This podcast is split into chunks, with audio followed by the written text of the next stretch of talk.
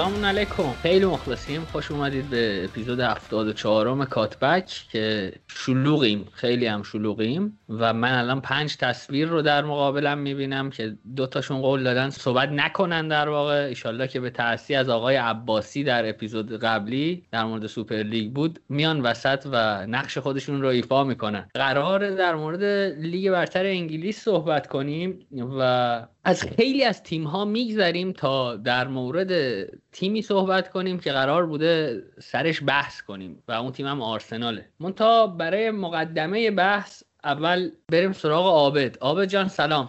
در خدمتیم آقا سلام و عرض ادب مخلصیم. هستیم در خدمت. عابد چون حالا می‌خواستیم در مورد مثلا بقیه تیم ها یکم مختصر صحبت کنیم. مخصوصا سیتی و چلسی که قرار در موردشون اپیزود چمپیونز لیگ هم بریم. و خب این هفته هم با هم بازی کردن و قهرمانی سیتی به تعویق افتاد دوباره در واقع قطعی شدن قهرمانی سیتی. چطور دیدی بازی رو؟ سیتی و چلسی رو کلا چطور دیدی؟ والا حالا صرفا از این بازی اول که عبور بکنیم این که قهرمانی سیتی که به نظر من مسجله حرفی توش نیست. یعنی دوست دارم این اتفاق نیفته اونم از دید فوتبالیش واقعا خیلی عجیب غریب و ماندگار خواهد شد. در ذهن همه که سیتی نتونه بقیه بازیاشو ببره و منچستر بقیه بازیاشو ببره بعد از قهرمان عوضی یعنی خیلی دیگه واقعا dramatic میشه. ولی خب متاسفانه هم چه اتفاقی باید می‌دونم بیفته. ولی در کل حالا سیتی این فصل من می‌خوام بگم بیشتر credit شو بیشتر از اون که بخوام به پپ بدم و به بازیکناش بدم این credit قهرمانی امسال سیتی رو من به اون آدمی میدم که در مقابل تمامی کسانی که می‌گفتن که پروژه پپ و سیتی دیگه شکست خورده و آینده ای دیگه براش نیست اومد برگه گذاشت جلوی پپ گفتش که امضاش کن. نظرم credit اصلی مال اون آدمه حالا هر که بوده. ولی این بازی هم خب هر دو تا تیم میشه گفت تقریبا به خاطر حالا بازیای پرفشاری که هفته قبلم داشتن با ترکیب دومشون اومده بودن و خیلی ملایم بود. کلا ریتم بازی و باز هم اتفاقات دیگه توی همچین بازیهایی اون اتفاقاتی که نقش اصلی رو بازی می‌کنه زیاد از نظر تاکتیکی نمی‌تونم چیزی بگم چون هر دو تیم اونقدر میگم با قدرت تمامشون نیومده بودن و بیشتر ترجیح می‌دادن که بازی رو کنترل بکنن. ولی خب فکر کنم نقطه عطفش آقای آگورو بود که اون chip زیبا رو زد و کلا جریان بازی رو عوض کرد که نیمه دوم چلسی خیلی بهتر بود. سوار بازی بود و دقیقه 90 هم خیلی جالب تموم شد بازی دیگه. بازم همون dramatic اتفاق افتاد. نمی‌دونم شاید این دقیقه 90 برای پپ توی لیگ هم اتفاق بیفته و دقیقه 90 جام رو هم از دست بده. نمی‌تونیم بگیم. بالاخره لیدز ده نفره هم اومد سیتی رو برد. چلسی جفتشون هم دقیقه 90 گل خوردن. خیلی جالب بود.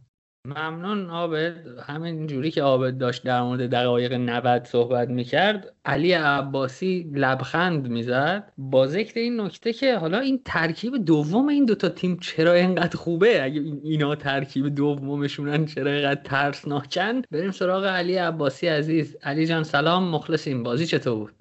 خب بازی که بیشتر اینجوری بود که دوتا مربی به نظر من بیشتر از که بخوان استراحت بدن می‌خواستن دستشون واسه بازی فینال رو نشه. مخصوصا پپ که این بازی 3 5 2 چید و خیلی جالب بود که فران تورس و استرلینگ رو به عنوان free eight استفاده کرده بود. اصلا خیلی چیز عجیبی بود به نظر من. بعد نکته دیگه این بود که خب البته این نقشه نیمه اول خیلی خوب جواب داده بود فران تورس و استرلینگ خیلی خوب مدافع های چلسی رو میکشیدن عقب و از پشتشون. مثلا گابریل جسوس برای گل اول فرار می‌کردن و به نظر من نقشه ای بود که خیلی خوب جواب داده بود. توی پرس فرانتورس میومد جلو آگوئرو یه خط میومد عقبتر و بیلی گیلمور و بقیه هافبک های چلسی رو موقع build-up با استفاده از نفرات زیاد سیتی میکشون جلو. یه جورایی کانته رو ایزوله می‌کرد و overload ش می‌کرد و اینجوری توپ رو می‌برد جلو ولی نیمه دوم به نظر من خب بعد از اون پنالتی مسخره آگوئرو توخل دقیقا جای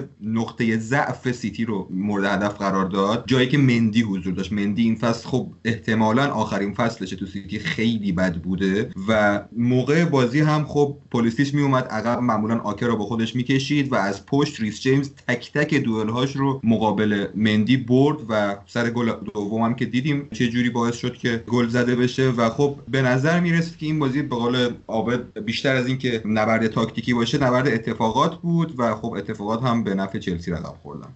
و اصلا نوید کلا این بازی برای فکر کنم هر کسی که نگاه می‌کرد حالا به غیر از فکر کنم هواداری چلسی خیلی این بازی براشون مهم بود که ببرن و به سهمیه نزدیکتر بشن. برای بیشتر کسایی که نگاه می‌کردن جذابیتش به این بود که دوست داشتن تو ذهن خودشون یک شبیه سازی داشته باشن از بازی فینال. و خب این دوتا تیم تازه توی FA Cup هم با هم بازی کرده بودن. خب اونجا توخل تونست ببره سیتی رو. تو این بازی هم خب خیلی دیگه تازه جفتشون تونسته بودن صعود بکنن به فینال همه به این دید داشتن نگاه می‌کردن که خب مثلا ببینیم فینالشون هم چه شکلی میشه که حالا یه جدیت بیشتری پیدا کرده بود. ولی دقیقا همین که علی می‌گفت جفت تیما خیلی میشه گفت دست به عصا بودن و اونقدر سعی داشتن که دستای خودشون رو رو نکنن. ولی جالبه که کلا نبرد این دوتا حالا یکم توخل شبیه کلوپ 2017 شده که چپ و راست پپو می‌برد. الان توخل هم همون شکلی شده که چپ و راست داره پپو می‌بره.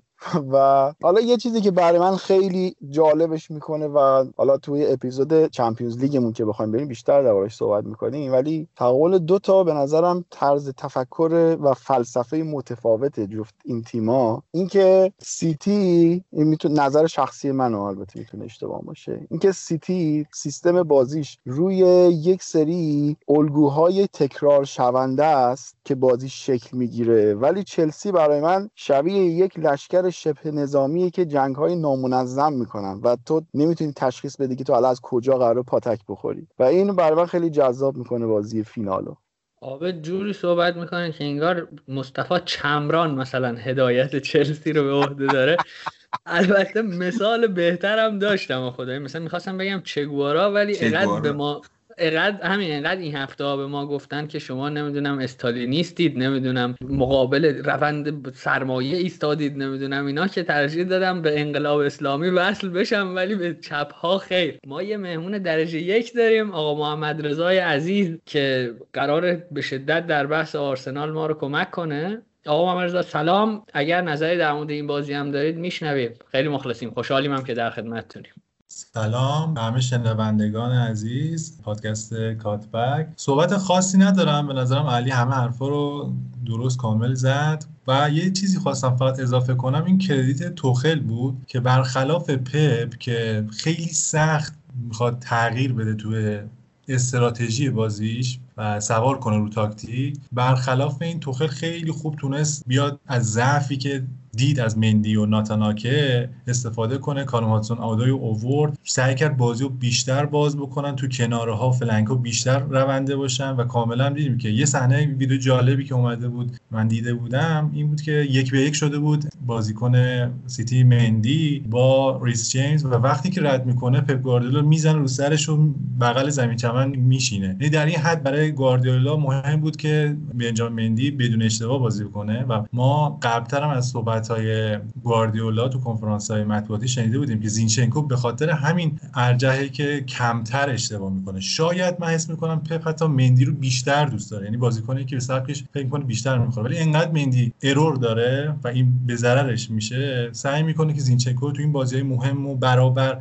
بازی بده که کمتر از این لحاظ زیان ببینه. و به نظرم تو خیلی خیلی خوب تونست بیشتر فضا سازی کنه از کنار و موقعیت بهتری هم داشت. البته این هم باید در نظر بگیریم که یک پنالتی کاملا مشخص و داور نگرفت برای سیتی و از این لحاظ هم خب باید اعتراف کنیم که پپ خسارت دید.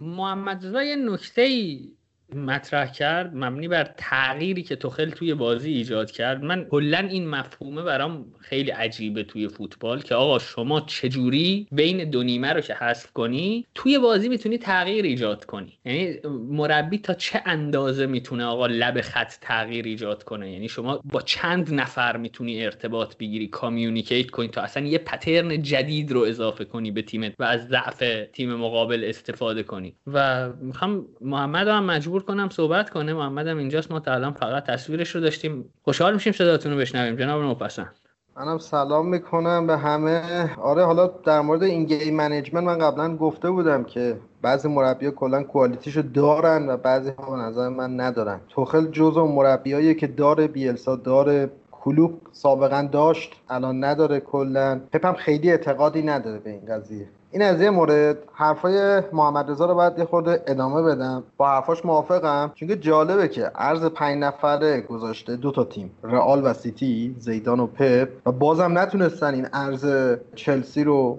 کنترل بکنن نکتهش کجاست به نظر من؟ وقتی که سه تا مهاجم ما خیلی خوب جایگیری بکنن و همیشه گزینه vertical پاس باشن یعنی مدافعین و هافبک دفاعی بتونن بهشون پاس بدن که توی چلسی میدن این flank آزاد میشه. اصلا شما لیورپول رو ببینید همین جایگیری رو می‌کنن ولی انگار دارن بلوف می‌زنن. چون هیچ کسی این پاس رو بهشون نمیده. تیم حریف هم در نتیجه خیلی فشرده بازی نمی‌کنه overload ایجاد نمیشه. یه نکته دیگه هم که اضافه بکنم اینه که ده دقیقه آخر اگه دقت بکنید خیلی وقت حتی سیتی میشه 6 3 1 یعنی انقدر این عرض رو مخش بود که عرض 6 نفره میذاش که بازم ناموفق بود. به نظرم بزرگترین چالش توی فینال همین محافظت کردن از flank هاس. هرچند که اگه بخواد خیلی هم محافظت بکنه از flank ها قطعا مرکز و half space رو از دست میده که جای خیلی خطرناکتریه. راه حل من اینه که پپ بره بازی چلسی و شفلد رو ببینه و ببینه که آیا کریس وایلدر مرحوم چیکار کرد که توخل گیر کرد. به نظر من.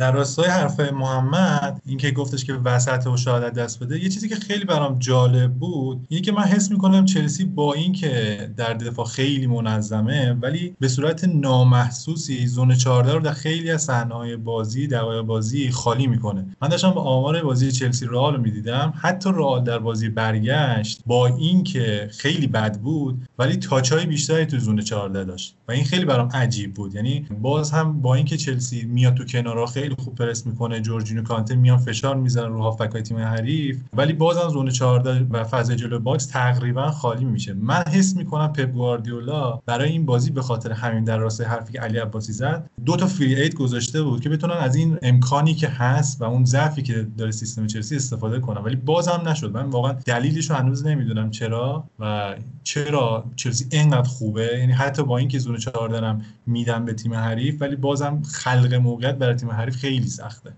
قبل از اینکه محمد نکتهش رو اشاره کنه من یه تحلیلی میخوندم. واقعا هم یادم نیست کجا و یعنی رفرنس می‌دادم. بعد اپیزودم میگردم. اگه پیداش کردم می‌ذارم حتما لینکش رو. که در مورد زون 14 می‌گفت که ببینید شما توی زون 14 تاچ داشته باشید خیلی مهم نیست. اینکه چگونه تاچ دارید مهمه. آیا این تاچ شما در اثر حرکت به زون 14 است یا ایستا بودن در زون 14 چون مدافعین حریف عمدتا به شما اجازه نمیدن رو به دروازه اونها در زون 14 14 به صورت ایستا تاچ داشته باشید. و خب عمدتا اگه ایستا باشید شما پشت به دروازه تاچ دارید و توانایی دفاعی بیشتری براتون وجود داره که بتونید حریف رو کنترل کنید. یعنی باید یه نگاهی هم بندازیم که این تاچ ها چجوری بوده. در اثر ران بوده به منطقه 14 یا زون 14 یا نه ایستا بوده. محمد جان در خدمت. خدمت از ماست. نوید آره دقیقا حرف آنالیزم دقیقا همینه. میگه حالا توپو گرفتی. چه اکشنی بازیکن توی zone 14 داشت؟ آیا دوباره همون توپو گرفت برگردون؟ چون آمارها کاملا گول زننده است دیگه. بحث ریاضی ریاضی هم کامل نیست. حس می‌کنم مشکل zone 14 ما هم اینه که این سه تا مدافع چلسی مثل لایپزیگ زمانی که پاس طولی یا پاس مورب میاد نمیان بشن هافبک دفاعی. یعنی بازی خونیشون اونقدی فعلا قوی نیست که بیان interception کنن و قطع بکنن ولی به نظر من به مرور زمان این قضیه درست باشه. هرچند که من نظرم اینه که فصل بعد چلسی ترکیبش رو عوض می‌کنه. حالا می‌تونه ایدئولوژی خیلی عجیب غریبی هم باشه. حالا من از بحث تاکتیکیش می‌خواستم فاصله بگیرم. اینکه حالا این مطلبی که می‌خوام بگم به بحثی که در ادامه درباره آرسنال هم می‌خوایم بکنیم هم یه جورایی ربط داره. اینکه در حال حاضر در این نقطه ای که هستیم فکر کنم همه موافق باشن که چلسی در نهایت فصل موفقی داشته. هم اینکه خب می‌تونه سهمیه بگیره شانس گرفتن سهمیهش خیلی زیاده. به فینال چمپیونز لیگ رسیده که خیلی خودش می‌تونه گام خیلی بزرگی باشه برای آینده. اونم با وجود این همه بازیکن جوونی که داره و اینکه خب یه فینال جام داخلی هم رسیده. حالا من یه سوال. اینکه شما این موفقیت رو حاصل آزمون و خطا می‌دونین یا فکر می‌کنین که مدیریت در طول این مدت کارش درست انجام داده؟ به نظر من آبد مدیریت گند زد ولی گندش رو خوب جمع کرد. یعنی واسه به نظر من توی ایران همینو بست بدیم خیلی خوبه که وقتی گند می‌زنید گندتون رو مثل چلسی و آبراموویچ جمع بکنید. چون اخراج لمپارد اصلا درست نبود ولی توخل اومد گزینه خوبی هم بود و نتیجه هم داره می‌گیره.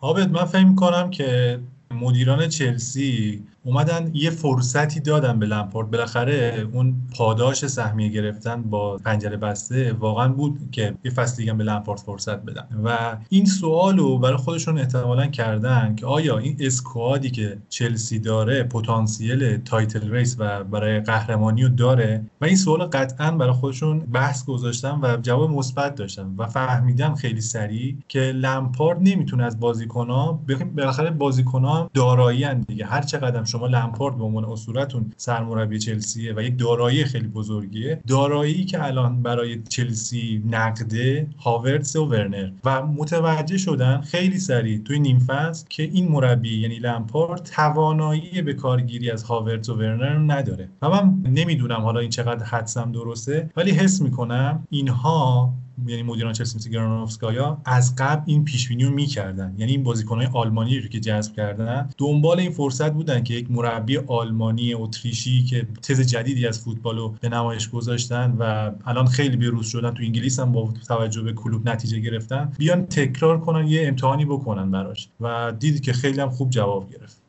من در تایید حرفای محمد رضا بگم که اتفاقا دو تا بازیکن آلمانی هم که گرفتن رفتن از زیر دست مربیایی برداشتن که از همین مکتبه. یعنی این یک کمی به نظرم نشانه است که گویا دنبال همچین چیزی بودن. و یه نکته دیگه بگم که من خب همیشه تقریبا مخالف اخراج مربی در وسط فصل زمانی که فاجعه بار نیست بودم. ولی خب یه نکته ای که باعث میشه که بگم دم آبراموویچ گرم با این تصمیمش اینه که آقا ما نهایتا به استورمون هم اگه زمان میدیم زمان نمیدیم که اون موفق بشه. زمان میدیم که ما موفق باشیم به دلیل اینه که موفقیت ما و اون با هم گره خورده. اگه اون غرق بشه و در شرایط غرق شدن باشه اون کسی هم که داره باش غرق میشه ماییم. ما رو داره می‌کشه پایین. و خب تصمیم شجاعانه ای بود اخراج لمپارد. با توجه به اینکه دغدغه هم ندارن که مثلا حقوق یه مربی بدن و مثلا یه مربی دیگه هم بیرون باشه و دغدغه مالی هم ندارن تصمیم شجاعانه بود و خب وقتی هم یکی مثل توخل توی بازار موجوده طبیعیه که بری سراغش و این اتفاقا بیفته. من تا یه حدودی می‌خوام باهاتون مخالفت بکنم. یکی این که خیلی سورس های معتبر اومدن و تایید کردن که چلسی برای خرید ورنر هیچ برنامه ای نداشته و صرفا خریدش از اینجای اومده که این فرصت پیش اومده یهو و دیدن که این بازیکن در دسترسه پس بریم بخریمش. خب این یه مورد. و مورد دوم این که حالا به آبراموویچ کردیت دادی البته اون برای مارینا گرانوفسکایا بیشتر چون اون ظاهرا تصمیم گیرنده در سیستم مدیریتی تیمه و آبراموویچ صرفا اون آدمیه که چکر رو فقط امضا می‌کنه. حالا من می‌خوام الان با توجه به این صحبت هایی که شما کردید این پرسش برای من پیش میاد که اینکه قرار باشه تو یک مقطعی از فصل فرم تیم چلسی به هم بریزه مسلما وجود داره. نمی‌تونیم بگیم فرمشون به هم نمیریزه. آیا تضمین هستش که دوباره توخل هم اخراج نکنن؟ این هم یه بحثیه. با این دفاعی که الان داره به نظرم خیلی بعیده که بتونه توی title race باشه و با همین قدرتی که الان هست بخواد ادامه بده. چون تییاگو فکر می‌کنم که درسته که امسال واقعا محشر بوده عالی بوده. اما 100 درصد اون بازیکن نیستش که بخواد 38 هفته برای شما بازی بکنه. و رودیگر و کریستنسن هم هنوز فکر می‌کنم خیلی اینجوری دو به شک 50 50 که آیا اینا واقعا چون من فکر می‌کنم که رودیگر رو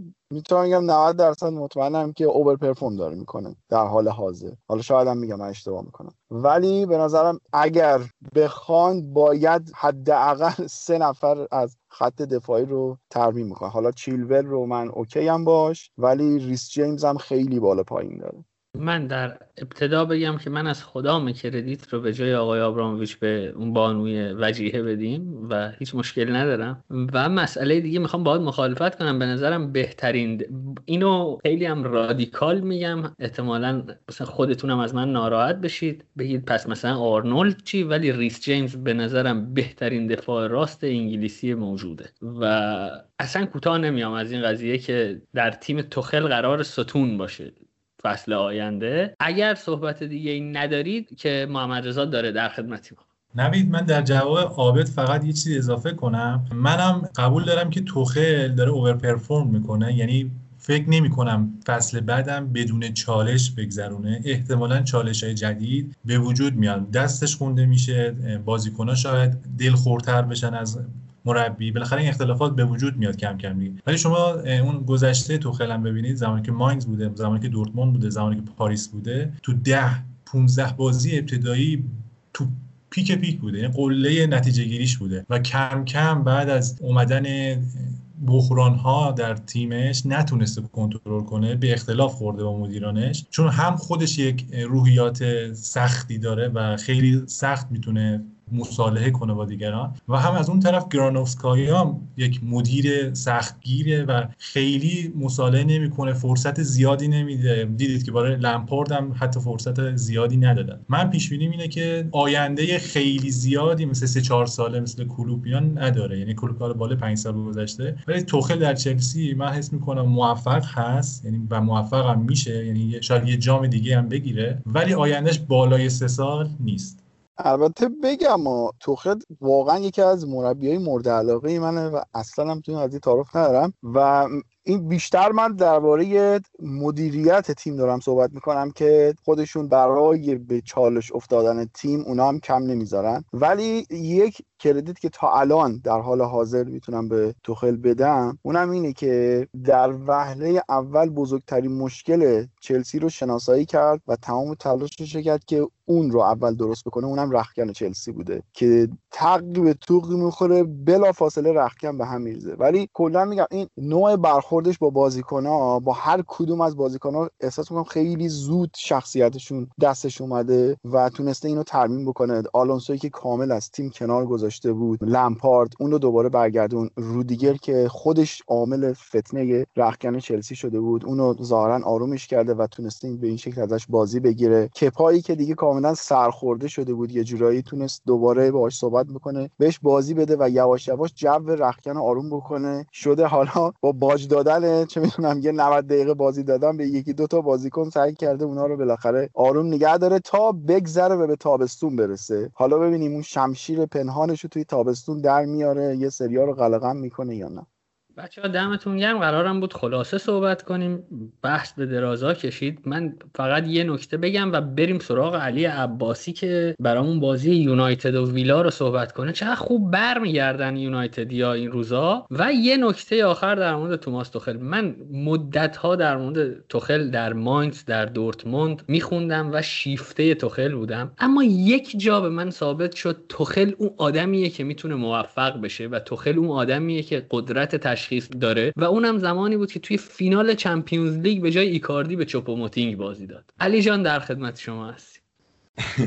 خب بازی یونایتد ویلا خب یکی از بازی بود که یونایتد از اول تا آخر بازی کاملا مسلط بود به بازی. یه چند تا point خیلی مثبت داشت واسه من. اولی این بود که ون بیساکا بعد از مدت هایی که از ابتدای که یونایتد اومده بود تو دفاع که خب بهترین fullback لیگ بود از همون اول بالاخره داره یک output هجومی هم به تیم اضافه می‌کنه. هم سر گل اول هم سر گل دوم. نهایتا گل ها از پاس های ون بیساکا به ثمر رسیدن و به نظر من اگر یک وینگر تخصصی که خب هدف تیم همه می‌دونن سانچو هست وارد بشه به تیم چون گرین بود وینگر تخصصی نیست. و یک پارتنرشی با ون بیساکا ایجاد کنه به نظرم سمت راستمون هم بشه مثل سمت چپمون که خب لوکشا به نظر من یکی از بهترین فولبک های چپ امسال بوده. نکته دیگه مثبت به نظر من گرین بود بود که فصل پیش رو با یک خب یک عملکرد فوق العاده هجومی از نظر گلزنی تموم کرد. این فصل شروعش این گلزنی کم شده بود ولی اوله می‌گفت که خب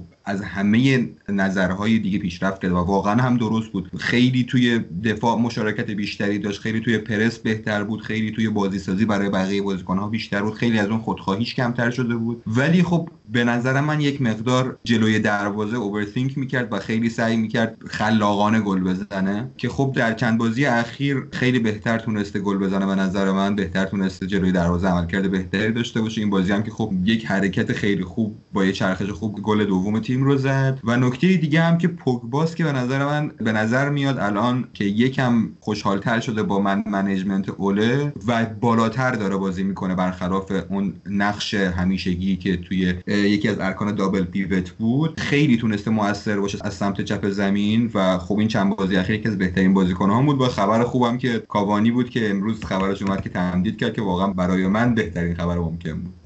دمت گرم علی جون. من فقط یه نکته بگم که یه حرکت دیگه ای هم که پوگبا انجام داد و نشون داد آدم کاملا بیشعوری نیست و کمی هم شعور در وجودش هست این بود که امروز هم از اتفاقات که علیه مردم فلسطین اتفاق افتاده حمایت کرد از مردم فلسطین در واقع حمایت کرد و نشون داد جای درستی از تاریخ ایستاده. حالا بعدا باید سر هم صحبت کنیم. آب در خدمت. من دو سه تا نکته دارم. مجیدوار یکی اینکه حالا یه اتفاق بد که حالا اینجا ما هم ناراحت شدیم مسئولیت مگوایر بود. که حالا من نمی‌دونم من گشتم پیدا بکنم یه مصاحبه چیز آخری مصاحبه فقط برای سولشر بود. بعد از بازی که گفتش که معلوم نیست من دکتر نیستم و باید ببینیم که چی میشه. بعد اینکه خب حالا مچ پا هم بوده ظاهرا اگر خبر چیزی داری بگو. و من یه چیزی شنیدم یعنی خوندم نمی‌دونم چقدر به واقعیت نزدیکه که نوشته بود بعد از هفتاد و یک بازی پشت هم مگایر مصدوم شد رفت بیرون. خب چه خبر؟ هفتاد و یک بازی پشت هم خیلی زیاده تو لیگ انجام داده بود. واقعا اینم دمش کرد این یه نکته حالا اول اینو بگو اگر از مصومیتش اینا اطلاعاتی داری بگو. آره تنها خبری که از مگایر اومده همون حرف اوله بوده که گفته بوده می‌تونه چند روز مصدوم باشه می‌تونه چند هفته مصدوم باشه. احتمالا برای فینال زیاد مشکلی نیست بودنش ولی خب احتمال قوی که این دو بازی آینده که تو این هفته ما داریم نباشه. نکته دیگه این که درست 71 بازی پیاپی همه دقایق رو بازی کرده منتالیتی مگایر و برونو واسه من خیلی جالب. برونو بهش گفته بودن تو این سه بازی آینده که قرار بازی کنیم ناراحت نیستی؟ تو گفت که من از بچگی دوست داشتم همیشه فقط فوتبال بازی کنم چرا باید ناراحت باشم؟ و این یه چیزیه که تو فوتبالیستای جدید کمتره و مگوایر و برونو خیلی دارنش و این چیزیه که خب هوادار رو خیلی خوشحال می‌کنه. و خب در نهایت این هفته هم که سهشنبه با لستر بازی داریم و پنجشنبه با لیورپول که احتمالا با توجه به تعویضها با لستر قرار ترکیب تیم یک مقدار از ترکیب اصلی فاصله بگیره و دوباره بازی لیورپول ترکیب اصلی باشه. من در راستای حرفای عابد و علی بگم که اگر اپیزودهای قبلی لیگ انگلیس رو گوش داده باشید یه جاهایی بود که مثلا عابد می‌گفت بابا تو این بازی یورولیگ دیگه مگوایر رو استراحت بده. یعنی الان که گفتید یادم افتاد به اون چیزایی که می‌گفتیم این همه بازی ها رو واقعا مثل که بازی کرده. و حالا علی سوال دوم هم بودش که ما می‌دونیم رشفورد مدت هاست که داره با مصدومیت بازی می‌کنه. و این مصدومیت جدیدن دیگه کاملا میشه حس کرد که توی کیفیت بازیش هم تاثیر گذاشته. و خب قابل درکه که دوست داره فعلا بازی بکنه و یورو هم باشه. احتمالش هست که فصل بعد یه مدت طولانی منچستر رشفورد رو نداشته باشه که حالا بره بخواد جراحی بکنه و بالاخره ریکاوری بکنه. ببین اخیرا خبر اومده بود که ظاهرا دو ساله که رشفورد با یک سری دردهایی داره بازی می‌کنه. چیزی که تا الان بوده اینه که منچستر واقعا به رشفورد احتیاج داشته. یعنی بازیکنی که می‌تونه هم wing چپ بازی کنه هم نوک هم wing راست و رشفورد هم مثل برونو و مگویر بازیکنی که وقتی هم تیم ملی انگلیس هم منچستر نیمکت نشینش می‌کنه ناراحت میشه و خودش درخواست میده که بازی کنه. و همین الان هم برای یورو خودش خیلی داره تلاش می‌کنه که برسونه خودشو و سطح فیتنسش بالا بمونه برای یورو. و بحث دیگه که هست منچستر احتمالا یک خریدی داشته باشه برای فصل آینده که خب در پست خط حمله باشه. خب الان می‌دونیم که مارسیال که خب قراره برگرده فصل بعد کاوانی هم که میمونه یک خرید دیگه هم داشته باشیم رشفورد کاملا می‌تونه مدت زمان حضورش توی زمین حداقل یک مقدار مدیریت بشه. ولی فکر نمی کنم جراحی باشه توی گزینه ها همچین خبری نشنیدم چون جراحی چیزیه که معمولا تیم ها سعی می‌کنن که ازش دور بمونن چون که اثرات طولانی مدت معمولا داره. بافت بدن رو ظاهرا خیلی تغییر میده. حالا نکته آخر هم درباره منچستر بخوام بگم دیگه بریم سراغ بقیه بچه ها اینکه گلی که میسن گرینوود زد فکر کنم بارها و بارها عین این گلو زده که میاد تو عرض و تیر موافق و هدف می‌گیره و زمینی توپو می‌زنه. من در ادامه حرف علی که مسئولیت مگایر رو گفت خواستم بگم که استون ویلام بعد از مسئولیت گریلیش تقریبا اون فرم خوبش رو تو فاز هجومی از دست داده. یعنی بازیکنی که توپو نگه میداشت براشون و تیم حریف مجبور بود که با بازیکنه بیشتری تمرکز کنن روش و فضا برای بازیکنه مثل مکگین و اولی واتکینز و بازیکن هجومی دیگهشون بازیکن مصریشون که اسمش رو ترزگه براشون فضا ایجاد می‌شد. الان دیگه نداریم در استون ویلا و اونا فقط تونستن یه بازی هفته پیش جلوی اورتون رو ببرن که واقعا خیلی بد بود اورتون و در مقابل فولام تونستن پیروز شن و بقیه بازی ها رو مساوی و باخت یکی در میون کردن و تقریبا از اون سهمی اروپایی که نزدیک به کسبش بودن فاصله گرفتن و احتمالا تنها امیدشون شاید همون کنفرانس اروپا باشه. یه نکته دیگه هم که در مورد گل گرین وود بود عملکرد مارتینز بود که یکی از این آنالیزورهای دروازه‌بان معروف توی توییتر بهش اشاره کرده بود که مارتینز سر این صحنه گل یک قماری کرد که قبل از اینکه گرین وود شوت رو بزنه پای راستش رو به سمت تیر دورتر حرکت داد. در نتیجه نتونست تیر نزدیک رو بگیره و گفت که معمولا دروازه‌بان باید سعی کنن که از این کارها نکنن سعی نکنن save زیبا داشته باشن و سعی کنن که جاهایی که باید کاور کنن رو کاور کنن و بذارن بازیکن اگه واقعا شوت خیلی خوبی زده بذارن اون توپ گل بشه ولی گل ساده رو نخورن حداقل. علی این آنالیزوره همونه که در مورد گل نواس هم نوشته بود چون روی کردش دقیقا عین همونه که اگه یه توپی قرار گل بشه حقشه که گل بشه. سعی کن گل مفت نخوری. و محمد نوپسند در خدمتیم. خب من دو تا نکته سریع بگم یونایتد رو ببندیم. یکی اینکه یونایتد این بازی هم 58 درصد مالکیت توپ داشت برد نشون داد اوله داره یاد می‌گیره پیشرفت می‌کنه. درش فصل بعد خیلی تیم خطرناکتری داره. راجع به گرین صحبت کردیم ولی تو کارتبک ما زیاد راجع آناتومی ورزشی صحبت نکردیم. از اینجا جاشه که یه خود صحبت بکنیم. نظر من این بشر ماکسیموم چیزیه که یه آدم می‌تونه ژنتیکی از پدر و مادرش بگیره به نظر من. چون خیلی چیزا واقعا ذاتی شما نمی‌تونی اینا رو به صورت اکتسابی داشته باشه خیلی سریعه چابکی چالاک بالانس خوبی داره با نوک پا میدوه دو پاس قد خیلی خوبی داره. حالا لحاظ ذهنی متمرکزه. سر اینکه میگم دو پاس حداقل دو سال بعد شما زمانی که زیر 18 سالی کار بکنی تا دو پا بشه این بچه با این سنش این کارو کرده. در مورد مقوله سرعت هم که گفتم سرعت نهایتا ما 15 الی 20 درصد می‌تونیم بهبودش بدیم و کلا یه چیز ذاتی و به تراکم توده عضلانی برمیگرده و خیلی مسائل دیگه. یعنی بشر کلا پکیج خوبیه. یه نکته ریز دیگه هم من بگم که دابل پیوت مکتامینی و فرد به نظر میاد که دیگه از نظر پرسکوریزی خیلی جواب نمیده. هم بازی روم هم این بازی. فصل بعد منچستر از این دو نفر یک نفر رو باید جایگزین کنه حتما به نظرم. دمتون گرم بچه ها فقط چون لیورپولی های ما انقد با وجدان هستن که موقعی که باید لیورپول رو skip کنیم خودشون بگن که ول کنید لیورپول رو و در موردش حرف نزنیم. در مورد لیورپول صحبت نمی کنیم میریم سراغ تیم آقای بوسهل زوزنی آقای برندن راجرز که در تمام کارها ناتمامه. یعنی دقیقا من وقتی آخر فصل میشه یادم به این تیکه میفته که بوسهل بر خشم خود طاقت نداشت برخاست نه تمام و برخیشتن میژکید. که خاج احمد او را گفت در تمام کارها ناتمام. واقعا اسمش بود؟ بوسهل زوزنی؟ آره بوسهل زوزنی.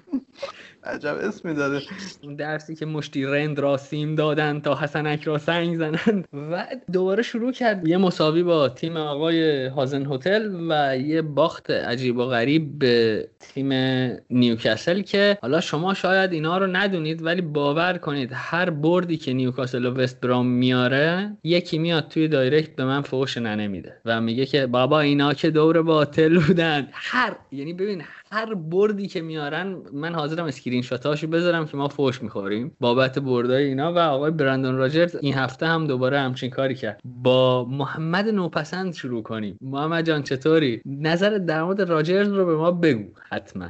من نظرم پارسال همین موقع گفتم. برید همون اپیزود رو گوش کنید. تاریخ داره تکرار میشه. چیز دیگه واقعا ندارم بگم. همون بوسهل زوزنی بود. چی بود؟ زوزنقه بود. همون دقیقا.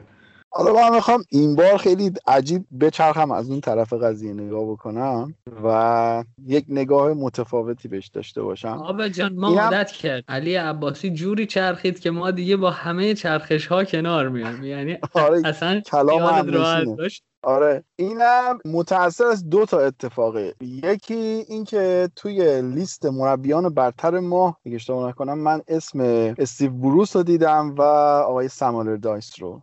و مورد دوم می‌خوام برگردم به توییت محمد بعد از بازی منچستر سیتی و پاریسن ژرمن یک مسئله رو مطرح کرد. که واقعا محمد این اصلا بی تعارف دارم میگم واقعا من خیلی بهش فکر کردم و احساس کردم که چقدر نگاه درستی. بحث قضیه اخراج دیماریا بود و اینکه نگاه خیلی آفرین نگاه خیلی درستی بود محمد. اینکه همیشه کلا پاداش ها و مجازات ها همش به اون کسی من می‌خوام حالا بحثش بدم کلی تر نگاه کنم به اون کسی داده میشه که عکس عمل رو انجام داده در قبال اتفاقی که افتاده. مثال خوبی هم داد. حالا مثلا ما به کسی که معتاد نشده credit ی نمیدیم ولی معتادی که ترک کرده رو بهش credit میدیم. و حالا این می‌تونه برعکس هم باشه. اینکه راجرز همچنان تیمش توی top four ه بهش نگاه نمی‌کنیم. بعد میریم استیو بروس و سم آلاردایسی که تیمش اون ته جدول داره دست و پا می‌زنه. حالا دو تا بازی آخر فصل اومدن بردن میاریم. اینا رو کاندیدای مربی ماه می‌کنیم و مثلا به بچه چه چقدر بابا به خدا اون نیوکاسل خیلی مهره‌های خوبی داره تو خط حمله. اون آلمیرون هستش کالوم ویلسون هست. اینا ها کمی نیستن. تیم رو به گند و کسافت کشونده اون پایین جدول داره دست و پا می‌زنه. الان اومدن بهش کردیت میدن. بعد از اون طرف حالا من خودم هم یکی از همونا منتظریم که راجرز بلغزه و بزنیمش سینه دیوار و بکوبیمش که حقم داریم البته. واقعا باید این کار رو انجام بدیم. حالا من اتفاقی تو بازی ساعت همتون افتاد. ساعت همتون باز هم دقیقه ده اخراجی داد.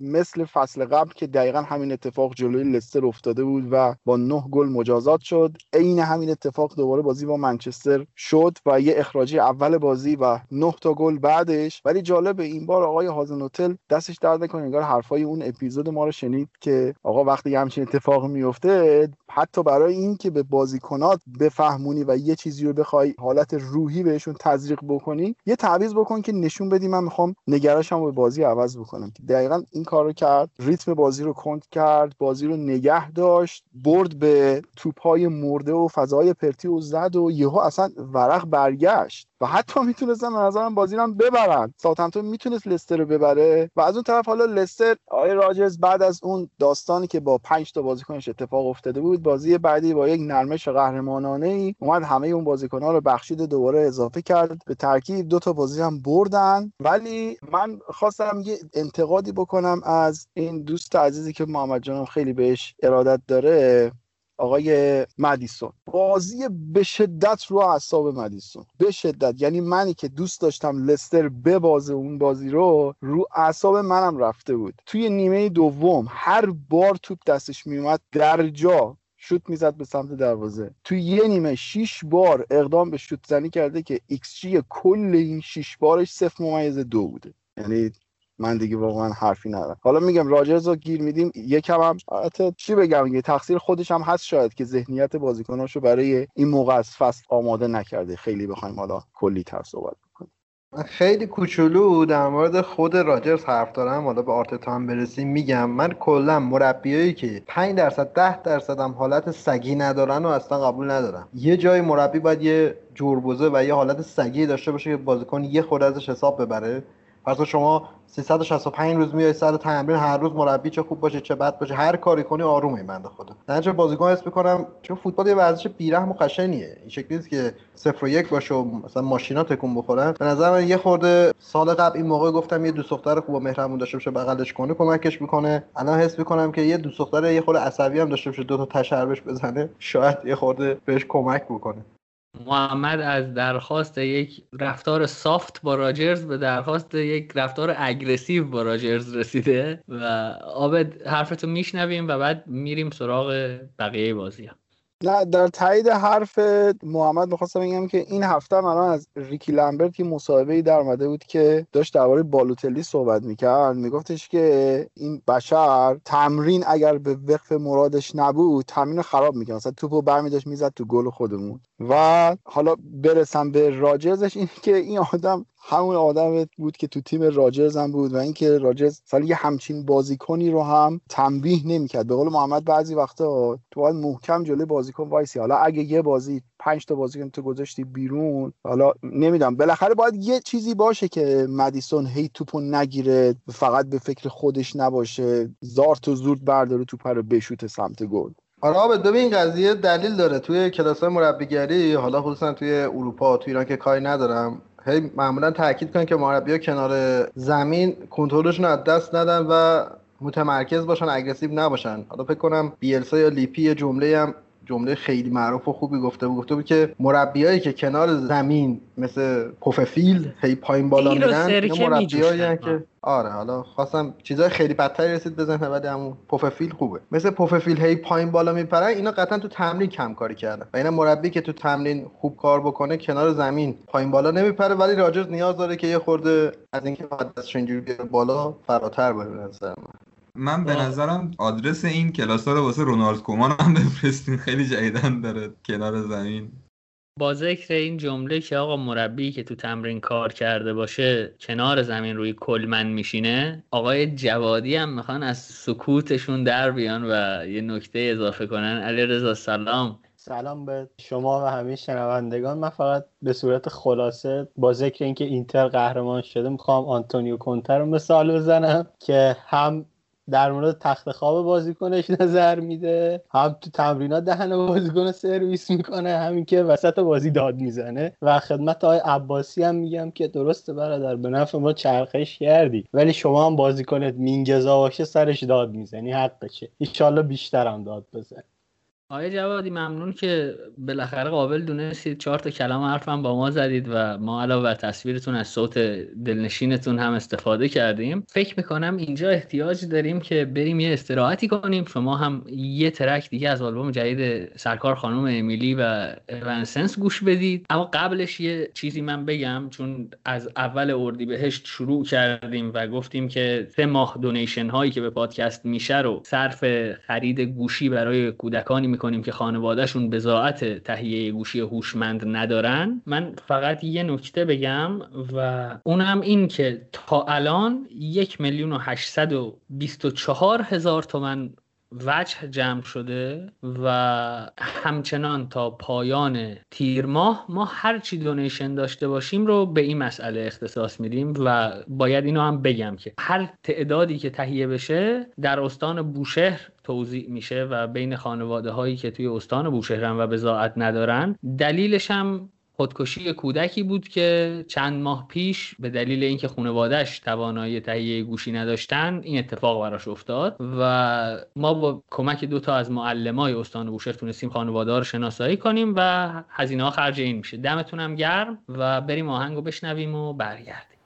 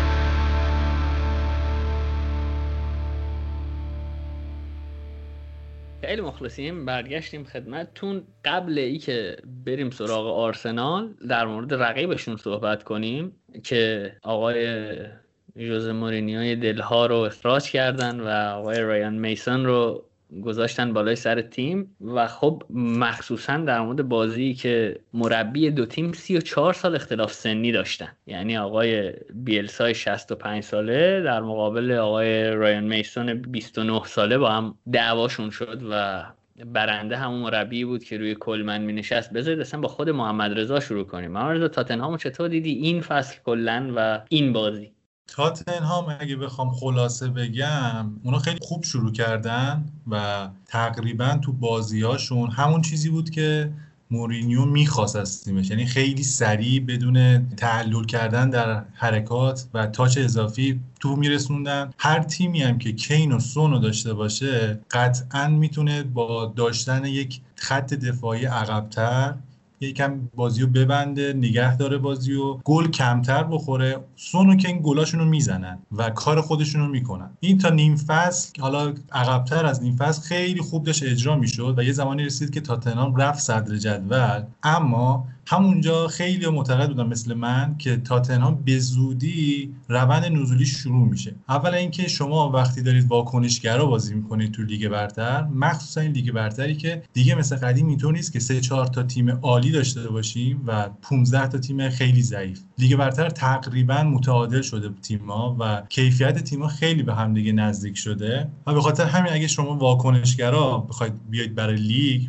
قطعا از وسط های فصل به خسران می‌خورید و مشکل برمیخورید. دقیقا این مسئله برای مورینیان به وجود اومد. اونا دیگه در ادامه فصل نتونستن بازی خودشون رو پیدا بکنن و دیگه الگوهاشون تکراری شده بود برای حریفان و فرم بازیکناشون هم کم کم پایین اومد و به جایی رسید که مورینیو هم بازی از دستش در رفت و نتونست کنترل کنه تاتنهامو و رختکن رو از دست داد اختلافات خورد بینشون و امتیازات زیادی از دست دادن. وقتی که دیگر title race و حتی کسب سهمی فاصله گرفتن اعتماد به نفسشون هم خراب شد و به اینجا رسیدن که مورینیو رو اخراج بکنن و قطع همکاری کنن. من به نظرم این اخراجش قبل از بازی جام اتحادیه شاید برای دنیل لوی سنگین تموم شد. ولی از طرفی هم خوشحالم که این بهونه رو به مورینیو نداد که بگه آقا شما تاتنهام بعد از خورده ای سال چندین سال من بودم که تنها کسی بودم که تونسته براتون جام بیاره. و فکر می‌کنم دنیل لوی به خاطر این زرنگیش این کار کرد و شاید هم به خاطر اون بندهایی که تو قراردادش بوده و احتمالا به خاطر اون reputation که احتمالا با گرفتن جام براش یه سودی می آورد سعی کرد که جلوی ضرر اقتصادی رو بگیره سریعتر و دست برتر رو نده به مورینیو. محمد رضا کامل توضیح داد در مورد وضعیت تاتنهام. رایان میسون همون موقع که اومد خب همون جوری که انتظار می‌رفت طبق معمول سالهای اخیر که مورینیو از تیمهاش میره بازیکنهایی که مورد غضبش قرار گرفتن بلافاصله عملکردشون خیلی خوب بود. دل علی این چند بازی همون دل علی سابق شده بود. بیل چند بازی خیلی خوب بود و غیر از بازی سیتی بقیه بازی ها نیمه دوم بازی لید رو بذاریم کنار. تیم قابل قبولی داشتن و مشکلی که به نظر من رایان میسن داشت این بود که از لوسلسو استفاده کرده بود توی دابل پیوت تیم و اندومبلر کامل از تیم خارج کرده بود. باعث شده بود که پرسکوریزی تیم از بین بره و جلوی لیدز که خب سیستم من مارکینگ انجام میده کاملا بیلسا بهش درس داد تو این بازی. جلوی شفیلد ولی خب حالا میشه به ضعیف بودن تیم مقابل نسبت داد ولی خب جلوی شفیلد خیلی فوتبال یک ضرب عالی بازی کردن. 731 پاس اگه اشتباه نکنم دادم که از زمان پوچتینو بی سابقه بود. و به نظر می‌رسه تاتنهام خب قرار این فصل رو با یک مربی موقت با همین حالت متوسط تموم کنه و چیز عجیب و غریبی قرار نیست ببینیم. و به نظر می‌رسید که یکی از دلایلش این بود که نمی‌خواست همین جایگاهی که الان دارن رو هم به خاطر این رفتن چند دسته تیم از دست بدم. حالا من یه نکته بگم. مورینیو رفت. ما هم خیلی انتقاد کردیم. خدا رحمتش کنه خودشو تمام عزیزانشو. ولی خداییش بعضی بازیکنهای تاتنهام یه واقعا خیلی تعطیلن. مثلا اریک دایر گل دوم لیز شما ببینید. هر سه چهار ثانیه یه بار بازیکن‌ها باید دوربرشون رو اسکن کنن. بین 900 الی 1200 بار تو 90 دقیقه باید شما دوربرت رو نگاه کنی. کاملا خیره به توپ. خیلی عجیبه. و مدافع و بازیکنی که این شکلی همه 180 درجه پشت سرش بشه نقطه کور. در نتیجه نمی‌تونه clearance کنه نمی‌تونه block بکنه. این سطح از اسکل بودن حتی واسه کورتزوما به نظر من قفله. یعنی این دیگه چیزیه که دیگه زوما هم با اون پلشتیش داره ولی بنده خدا نداره. اینم دلیل داره که توی اسپورتینگ از دفاع وسط میاد میشه هافبک دفاعی پوچ هم میاد هافبک دفاعی ازش استفاده می‌کنه. چون که برای مدافع مرکزی بودن یه حداقل هایی لازمه که این بنده خدا نداره. یعنی حالا ما خیلی توپیدیم به مورینیو ولی خب حالا حلالمون کنه. یه 20 درصد البته. محمد با ترحم صحبت می‌کنه. یعنی در مورد مثلا این دسته از بازی کنه یعنی یه, یه نوع رقیق بودن قلب یه نوع دلسوزی عجیبی توی کلامشه. من با محمد موافقم.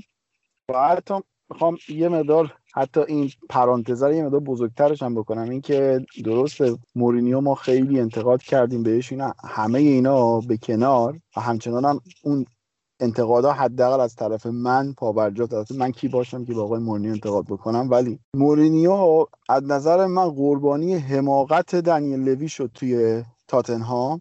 و کلا قرارداد که قرارداد ترکمنچای بود ظاهرا. الان هم که رفته روم ظاهرا قرار 9 میلیون از دستمزدش رو تاتنهام پرداخت بکنه و 6 میلیون روم بده که اینم واقعا خیلی جالب می‌تونه باشه. حالا من خودم فکر می‌کنم که دنیل لوی یکم روی پول نگرفته سوپرلیگ هم اندک حساب کرده بود و در هر صورتی احتمالا مورینیو اخراج می‌شد. و می‌تونم بگم که دنیل لوی هر چقدر که در ساخت تاتنهام مدیر موفقی بود. توی چند سال تونستن تاتنهامو واقعا یک سطح جا حتی می‌تونم بگم دو سطح جابجا بکنم و بیارنش بالا. اما از اون طرف تصمیماتی که گرفته کاملا تاتنهامو به نابودی کشونده. الان این همه مربی دست رو هر کدومش که می‌ذارن اصلا طرف درجا میگه من نه من اصلا سمت من نه. این خیلی راحت پیشنهاد تاتنهامو رد می‌کنن. الان فکر کنم آدم نباشه که اینا بهش پیشنهاد نداده باشن. و واقعا هیچ آینده حقیقتا برای تاتنهام متصور نیستم. هریکن هم احتمالا آخر فصل میره. فکر می‌کنم سون هم اگر پیشنهاد دندونگیری برسه رفتنی باشه و چیزی که خودش در طول چند سال ساخته بود در عرض یک سال همش نابود شد و تاتنهام باید بکوبه و از نو بسازه. الان پیوی هر مربی بری دنیل لوی پیام دادش بعد علی جالبیش اینه که تنهاخ واسه اینکه مطمئن بشه نمیاد تاتنهام سه سال تمدید کرد. حتی این خیلی تحریف شده است ولی واسه محکم کاری این کارو کرد. نکته بعدیش هم اینه که الان هم مورینیو رفت تاتنهام سریا از نظر من. و یه تیمی که دفاع خوبی ندارن و واسهش خرج نمی‌کنه محمد یکی از گفتم یکی از کاربرای انگلیسی زبان توییت کرده بود که از روم انگلستان رفت تاتنهام ایتالیا. و خیلی حرف آره توییت توییت تام واربیل هم خیلی قشنگ بود. نوشته بود که someone need to save Lorenzo Pellegrini now. همون لحظه که خبرش اومده بود. ولی حالا یه مسئله که از شوخی بگذاریم من واقعا از بچگی دلم می‌خواست بزرگ شدم مورینیو بشم. اخراجم کنن حقوقم هم بدن. خیلی اتفاق تکرار شده براش. یعنی یکی از خواستنی ترین شرایط زندگیه که اخراجت کنن حقوقت هم بدن. یعنی من می‌تونم 19 تیم دیگه لیگ رو کاملا پیش بینی بکنم که چی میشه فصل بعد. ولی تاتنهام اصلا به هیچ عنوان. مثل همون پیش بینی که تو در مورد پیرلو کرده بودی یعنی در همون حد. دمت گرم عابد من فقط یه نکته دیگه در مورد مورینیو بگم و بریم سراغ آرسنال. من فکر می‌کنم مورینیو توی روم موفق تر از چیزی که توی تاتنهام بود خواهد شد و بذارید قضاوت رو در مورد این مرد دوست داشتنی برای من حداقل بعدا انجام بدیم. اما بسم الله الرحمن الرحیم آرسنال. آرسنالی که من خیلی احساسی الان بگم فکر کنم داره با آرتتا تلاش بیهوده می‌کنه و خب قرار امشب سر همین بحث کنیم که آیا آرتتا گام مثبتی بوده و آینده آرسنال با آرتتا چگونه هست و کلا چه خبره بین آرسنال و آرتتا؟ بذارید بحث رو با هوادار آرسنالی که داریم شروع کنیم. آقا محمد رضا کلا حس خودت نسبت به آرتتا و آرسنال چیه؟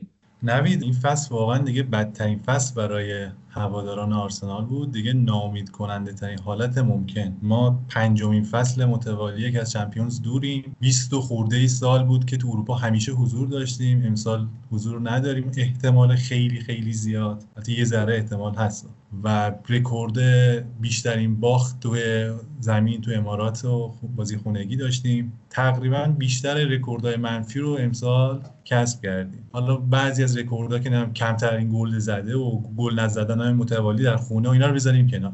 فصل برای آرتتا با یک امیدواری خیلی زیادی شروع شد. ما جام حذفی رو در ناامیدترین شکل ممکن گرفتیم و یک امیدی به هواداران آرسنال تزریق شد. تیم با همون 3 4 3 ای که جام حذفی با شکست سیتی و چلسی قهرمان شد شروع کرد. دو سه بازی اول با توجه البته جام کامیونتی شیلد هم بود که خیلی به نظرم جام مهمی نبود. تازه یه هفته بازی تیما پیش نداشتن. خیلی نمی‌تونیم ملاک بگیریم. اینکه بعضی دوستان میگن جام مهمه در اینجا من اعتقادی ندارم. لیگو شروع کرد با اعتماد به نفسی که از جام گرفته بود.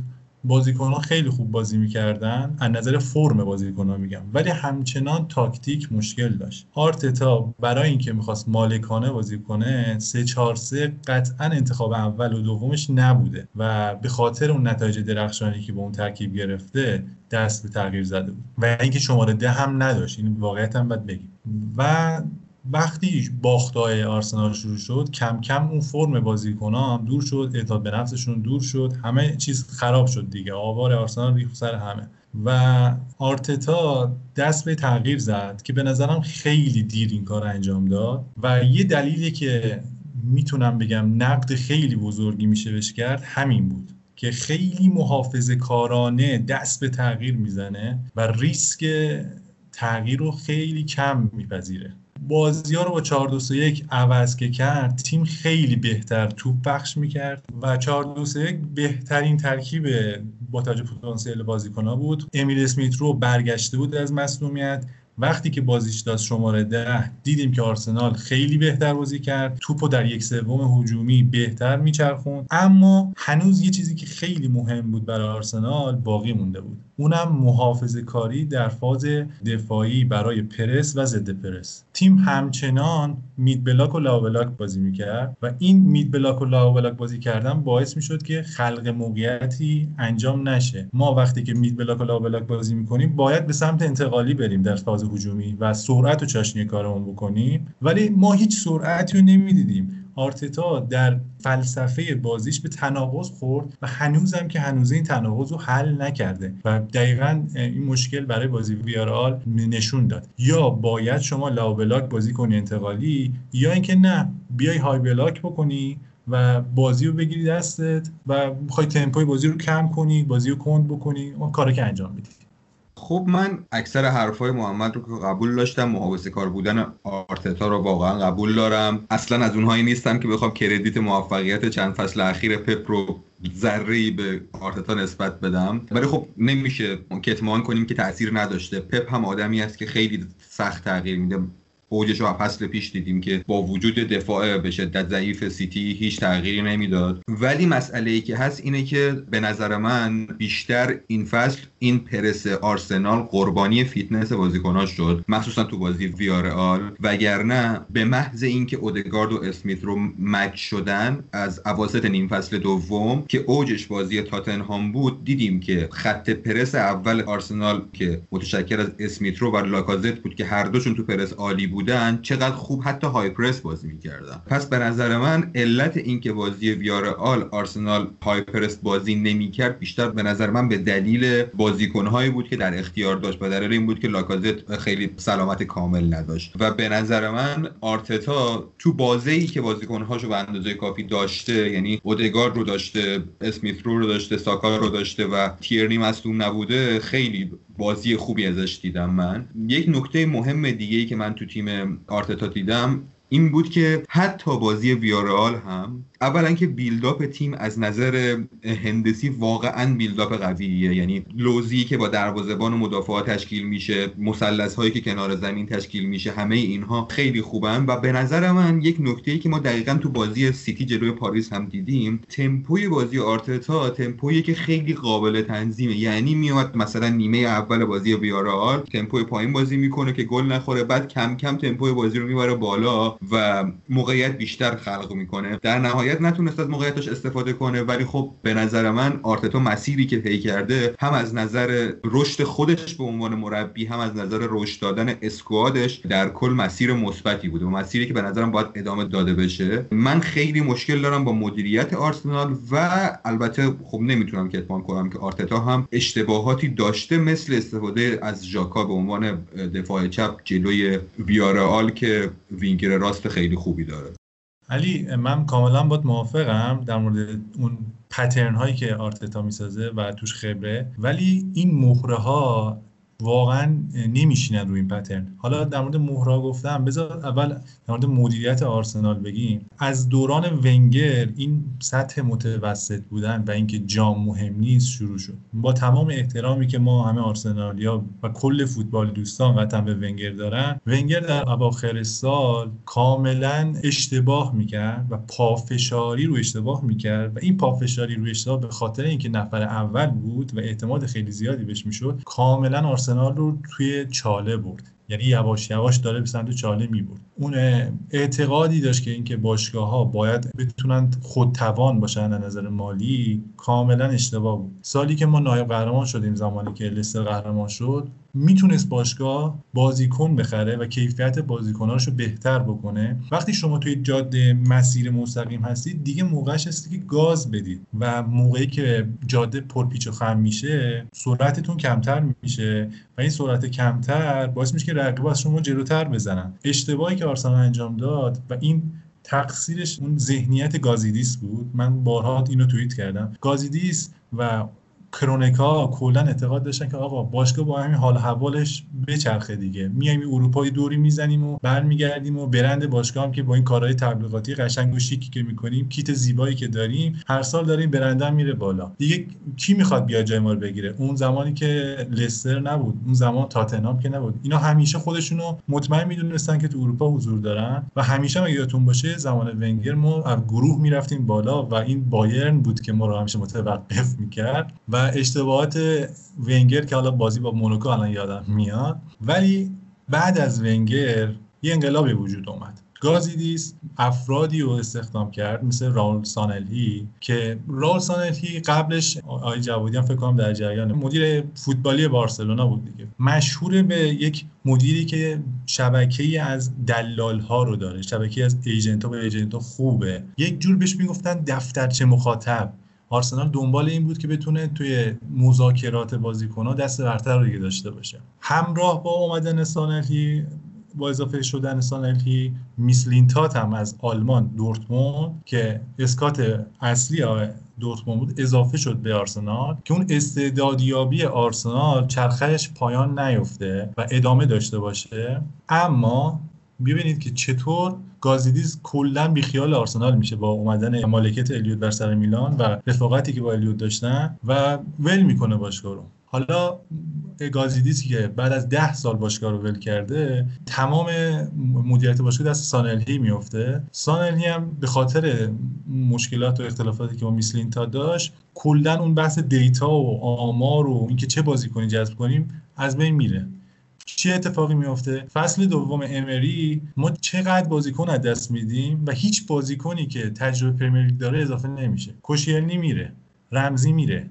ولبک میره. دیگه بازیکن اگه بخوام بگم یادم نمیاد خیلی بازیکنایی که تجربه داشتن توی لیگ برتر و یه جورایی کاپیتان تیم بودن و لیدر تیم بودن رفتن و بازیکنای اضافه شدن که هیچ تجربه تو Premier League نداشتن. پپی اضافه شد که با استفاده از همون دلال بازی های ارتباطات سانلهی و اون کمیسیونی که معلوم شده به agent داده و بعدش هم توبیخ شد به خاطر این کار سانلهی و اخراج شد از باشگاه آرسنال. حالا میگن قطع همکاری ولی از طرف تیم لوئیس که وکیل کرونکی‌ها بوده اومد بر باشگاه صورت حسابهای مالی باشگاه نظارت کرد و دید که بله آقای سانلهی چهار تا بازیکن میاره ولی از اون طرف 20 میلیون هم داره همینجوری اضافه بر ارزش بازیکن‌ها پول میده. مثلا می‌گفتم برای برن لنو توافق شده که 18 میلیون از لورکوزن خریداری بشه ولی رقم به 23 میلیون رسیده. حالا میگذره فصل دوم امری با بازیکنایی که داشت میخیتاریان ایوبی کوشیلنی که برای تیمش بازی می‌کردن. حالا نمیگم بازیکنای خیلی با کیفیتن ولی برای این بازیکن‌ها پلن میچید و با اینا تونست پنجم بشه تو رقابت سهمیه بود فینال لیگ اروپا رفته باشه این بازیکن‌ها رو از دست میده. پپه رو میاره که تجربه نداشته و هنوزم که می‌بینیم یه بازیکن مناسبی نیست برای Premier League. تیرنی اضافه می‌کنه از سلتیک که اونم تجربه Premier League نداره. مارتینلی از سطح آماتور برزیل اضافه می‌کنن یعنی هیچ بازیکنی که بتونه برای امری توی کوتاه مدت بازی در بیاره اضافه نشد. یه داوید لوئیس بود که داوید لوئیس هم انقدر کیفیتش پایین بود که بدتر game changer حریفان ما شده بود تا game changer خود ما. و تیمو نابود داشت می‌کرد سمت امری. امری دیگه بالاخره رختکن از دست داد و دیگه نتونست کنترل کنه به خاطر اون زبان انگلیسی که ضعیف داشت. حالا گفتم زبان انگلیسی یه چیز دیگه هم اضافه کنم. بعد از ونگر هیئت سه نفره تشکیل میشه برای انتخاب مربی. میسلینتات گازیدیس سانلهی. این سه نفر مسئول میشن که برن پروفایلای سرمربیای کل جهان رو چک کنن و باشون هماهنگ کنن و مذاکره کنن. اولین انتخاب این سه نفر کی بوده؟ آرتتا.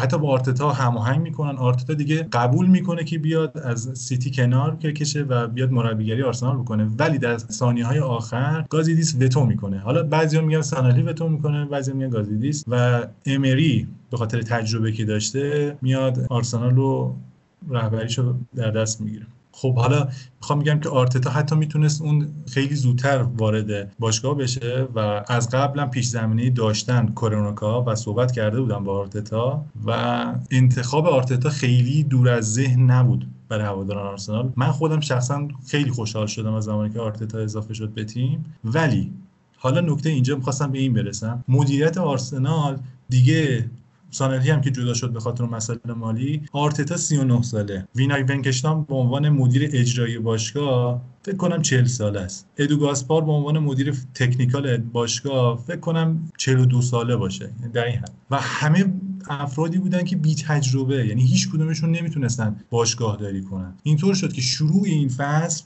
اتفاقاتی افتاد که تو هیچ باشگاه دیگه شما مشاهده نمی‌کنید. اومدن سیستم ریاضت اقتصادی رو به خاطر کرونا گذاشتن و باشگاه رو اومدن کوچیک بکنن. ادو گاسپار اومد تمام شبکه scout اش که از آمریکای جنوبی تا استرالیا بود برای آرسنال رو اخراج کرد. فرانسیس کاگیگو که مدیر مسئول ارشد استعدادیابی آرسنال بود رو اخراج کرد. بازیکنی که فرانسیس فابرگاس اینا رو کشف کرده بود و تیم لخت شد از نظر مدیریتی.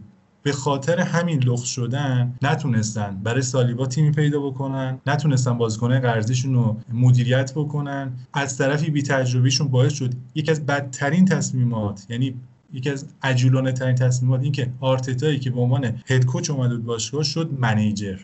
از اونجا بود که اختیارات زیادی به آرتتا داده شد و یک دیکتاتوری آرتتا ایجاد کرد که به چشم یک آرسنالی خیلی خوش نمی اومد یعنی سالیبا رو بازی نداد و سالیبا کلا بازی نگرفت از سالیبا تا این فصل بعدش فرستاد تو نیست. خیلی از هواداران آرسنال دوست نداشتن. یکم طولانی شد می‌خوایم به چرخه صحبت. ممنون محمد رضا جان. بابت توضیحات کامل و جامعت آب تو صحبتی داری؟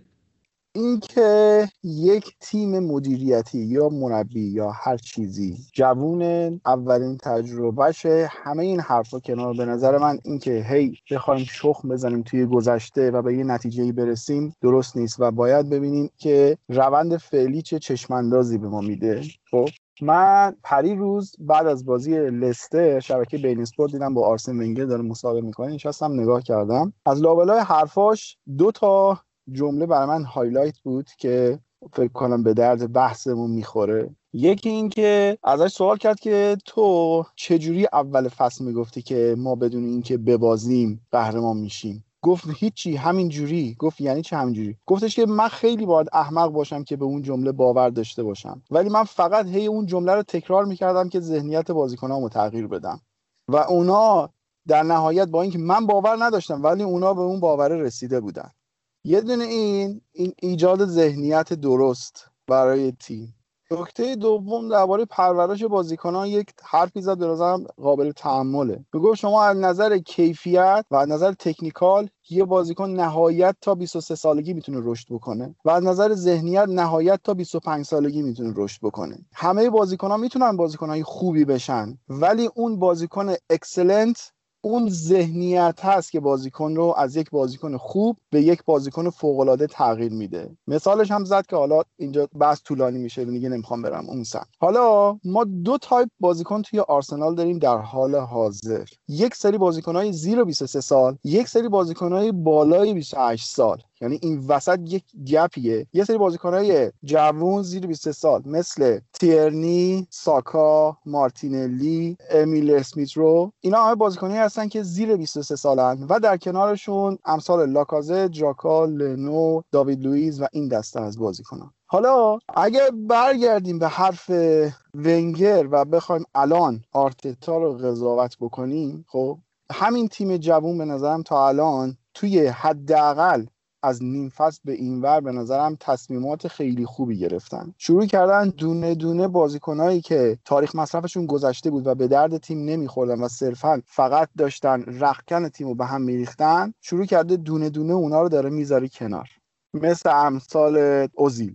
خب که دستمزد خیلی بالایی هم می‌گرفتن. از اون طرف اگه بیایم نگاه بکنیم الان در حال حاضر بازیکنهای شاخص آرسنال کیا هستن؟ ساکا تیرنی اسمیت رو همین جوانایی که من گفتم. این تایپ بازیکنها زیر نظر این مربی دارن درست پیشرفت می‌کنن.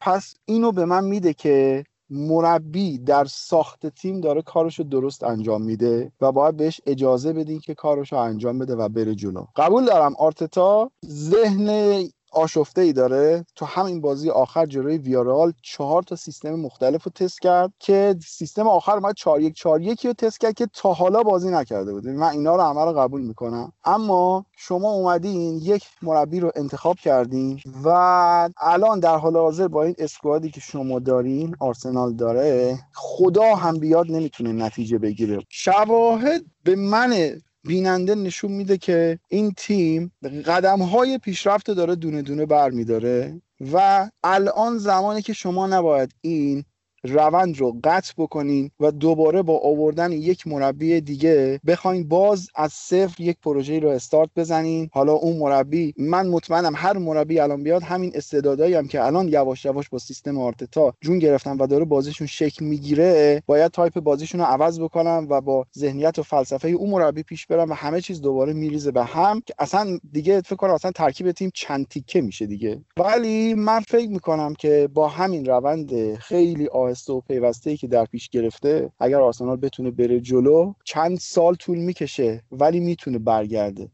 خب من چند تا نکته بگم. اولا که محمد رضا گفت همه جوونن. یاد سخن و بنده خدا افتادم که گفت جوونی کنید.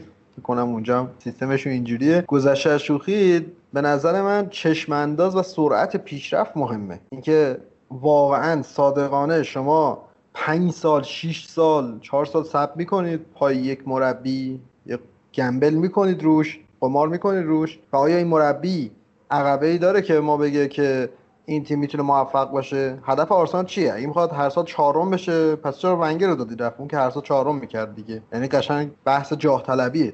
از روی جاه طلبی ونگر رو انداختیم کنار. آقا شما هر سال ما رو چهارم می‌کنی. ما می‌خوایم یکی بیاد که ما رو حالا سوم کنه بر فرض مثال. الان شما نگاه کنید لستر رو وست همو ببینید توی مدت کوتاه چقدر سریع پیشرفت کردن و چه جایگاهی دارن چه فوتبالی دارن نشون میدن. آقا درسته شاید آرسنال با سرعت 40 کیلومتر در ساعت داره حرکت می‌کنه. نهایتا اگه همه مثلا یک ساعته میرن قم اینا سه ساعته میرن خب؟ ولی باقی تیم هم که با 40 تا که حرکت نمی‌کنن که. اونا پاشون گذاشتن رو گاز دارن حرکت می‌کنن. نهایتا حرف منم متاسفانه طولانی میشه. مجبورم همون مثال میمون تفنگ رو بزنم که من اگه یه تفنگ ما بدیم دست میمون اون میمونه بزنه آدم رو بکشه مقصر اون میمونه نیست. مقصر اون کسی که تفنگ رو داده به میمون. الانم اگر حتی اینجا آرتتا میمون نیست این conceptual بهش فکر کنید فارغ از تصویر سازی نکنید که حالا بیاد کامنت بذارید گفتید آرتتا میمونه با اون منظورم این نیست. حرفم اینه که الان آرتتا در جایگاه درست به نظر من نیست. چشم انداز این چیزهایی که شما میگید یک مربی وقتی تو سطح نخبه ها بازی می‌کنه بله باید چند تا نکته مثبت هم داشته باشه. نهایتا حس می‌کنم که آرتتا هم درگیر این سندروم پپ شد که یک مربی بدون سابقه بیاریم ببینیم چی میشه. شاید پنج سال دیگه مربی خوبی از توش در اومد. ولی اشتباهی که امسال راجرز کردن که خیلی زود اومدن به تیمای بزرگ و آرتتا کرد شما مربی های خوب الانم ببینید کنتر رو ببینید. از آتالانتا و سینا و اینا شروع کرد. الان اومده اینتر. خود توخل رو ببینید توی آگزبورگ و نمی‌دونم ماینز و دورتموند و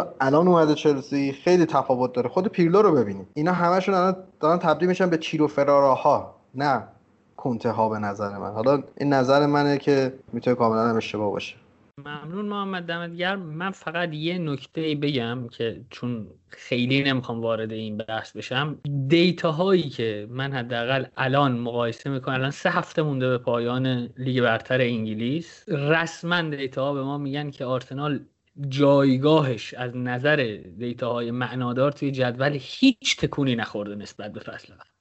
هیچ یعنی مطلقا اگر بدتر نشده باشه بهتر نشده. و قطعا توی این فرایند هم میگم یه نکته هم قبلا می‌گفتم که وقتی ما میگیم که یه بازیکنی خیلی تأثیری توی تیم نداره میان میگن ببین این این کارو کرد. آقا اگه اون بازیکنه نباشه که تیم ده نفره نمیشه که. یکی رو پیدا می‌کنن بذارن اونجا. و من توی چنین شرایطی یعنی توی چنین نتیجه گرفتنی فکر می‌کنم که درست آرتتا یه سری نکات مثبت داره ولی اگه آرتتا بره که تیمو نمی‌خوان بسپارن دست امداد غیبی که بالاخره وقتی هم ما میگیم آرتتا بره یا آرتتا نباید بیش از این فرصت بهش داده باشه به این معنیه که باید یک گزینه بهتر از آرتتا پیدا کنن که الان توی مارکت هست. و وقتی پیشرفتی حاصل نمیشه پیشرفتی از نظر نتیجه چند سال به قول محمد می‌خواید گمبل کنید؟ یعنی قرار چند سال طول بکشه تا از دهم شما برسید مثلا تو محدوده سهمیه چمپیونز لیگ.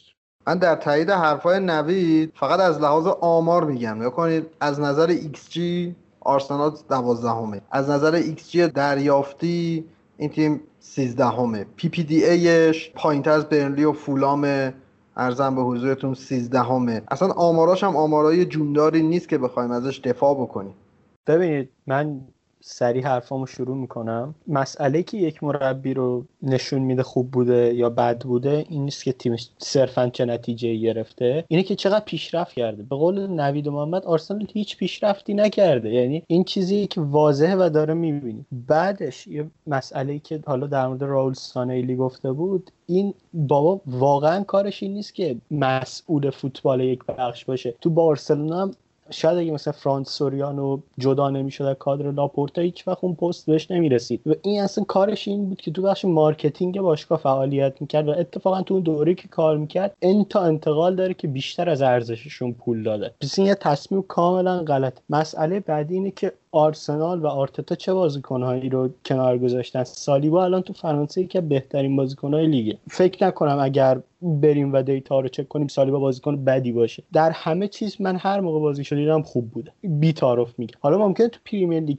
افت کنه ولی این بازیکن کیفیتشو داره و حداقل میشه بهش فرصت داد. مسئله بعدی اینه که مدیریت بازیکنهایی هم که جدا شدن اصلا خوب نبود. آرسنال همین الان داره 90 درصد حقوق اوزیل رو میده. این مفهومش رو من نمی‌فهمم. سبایوس یکی از بهترین هافبکاشون بوده. حالا هر انتقادی هم بهش وارده. ولی می‌خواد پایان فصل جدا بشه. و این الان دوباره سرنوشت گنگ. بازیکنایی هم که به آرسنال و با این مدیریت لینک میشن بازیکنای چندان معناداری نیستن لینک شدنشون. گیدو رودریگز بتیس اصلا من نمی‌دونم. این بازیکن تهش مثلا ذخیره یک تیم بزرگ باید باشه. فقط تو دفاع کردن خوبه. پاس به شدت محدودیه. هیچ کاری نمی‌کنه. ببینید آرتتا ممکنه یک روزی مربی بزرگی باشه. حتی اگه تو آرسنال هم بهش فرصت بدن شاید مربی بزرگی بشه. من نمی‌تونم آینده رو پیش بینی کنم. ولی وقت مربی بزرگتری تو بازار وجود داره من هم نمی‌خوام رانگ نیکو بگم ولی اون بهترین گزینش برای آرسنال. ولی وقتی حتی گراهام پاتر وجود داره نباید مثلا یه فصل بخوای بیخود وقت تو تلف کنی. ممکنه آرسنال شکست بخوره به آرتتا. ممکنه موفق بشه. ولی بحثی که می‌کنیم بحث امکان موفقیت و امکان شکست خوردنه. و این آرسنالی که من دارم می‌بینم بازیاش امکان شکست خوردنش خیلی بیشتره من قبل اینکه دوباره تریبون رو در اختیار آقا محمد رضا قرار بدیم حرف علی رضا رو یه جور دیگه هم من بزنم. ببینید ما برای تصمیم گیری صرفا داده های امروزمون مقایسه فصل پیش آرتتا با فصل فعلی آرتتا یعنی ممکنه یه چوب جادویی در جیب آرتتا باشه که فصل بعد بیاد تیم قهرمان کنه. اما ما الان از اون شرایط بی اطلاعیم و اون چیزایی که ما داریم که می‌تونیم باشون تصمیم بگیریم به ما میگه که آرتتا از نظر کسب موفقیت موفقیت هم نه جام حرکت رو به جلو نسبت به سایر تیم ها نتونسته توفیق چندانی برای آرسنال به وجود بیاره. و فکر کنم قبل از اینکه بریم سراغ محمد رضا عابد می‌خواد در نقد حرفای ما یه چیزی بگه. بله آقا من دفاعی هم ارائه بدم. فکر کنم علی هم صحبت داره. علی می‌خوای تو اول صحبت کن بعدم من صحبت کنم. من اول در مورد ویلیام سالیبا بگم که خب خیلی خبر خونده بودیم که در انگلیس افسردگی گرفته بود و اصلا غیر فنی بوده دلیلی که نتونسته بود تو انگلیس موفق باشه. نکته دوم این که شما در نظر نمی‌گیرید این که الان آرسنال داره با یک squad به شدت جوونتر نسبت به پارسال بازی می‌کنه و اینکه اعدادش تغییر نکردن به نظرم حتی چیز مثبته که تو تیمت رو جوون کردی و تیمت پسرفت نکرده. نکته بعدی اینه که شما باید در نظر بگیرین که هدف آرسنال چیه. آره اگه آرسنال می‌خواد مثلا سال بعد 200 میلیون خرج کنه okay بره آلگری بیاره یا هر کس دیگه ای که تو market خوبه بیاره. ولی آرسنال تیمی که الان قراره یک سری بازیکن جوون رو پیشرفت بده و با اون جوون تو یک بازه چند ساله حالا یک تیم بهتر بسازه. و به نظر من هم الان فوتبال داره به سمتی میره که واقعا فلسفه مهمه یعنی اینکه مربی فلسفه داشته باشه و بازیکنها رو بر اساس اون فلسفه بگیرن نکته مهمیه. و نکته مثبت آرتتا به نظر من اینکه الان فلسفه داره. بازیکنها الان دارن با اون فلسفه پیشرفت می‌کنن. اسمیت رو اودگارد که احتمالا خریده میشه پیشرفت می‌کنه. سبایوس بازیکن قرضی که به شدت سینوسی بوده تو دفاع به شدت ضعیف بوده و به نظر من کاملا گزینه منطقی که تمدیدش نکنی. تیرنی بازیکنی بوده که توی این تیم پیشرفت داشته به شدت بوکایو ساکا بوده.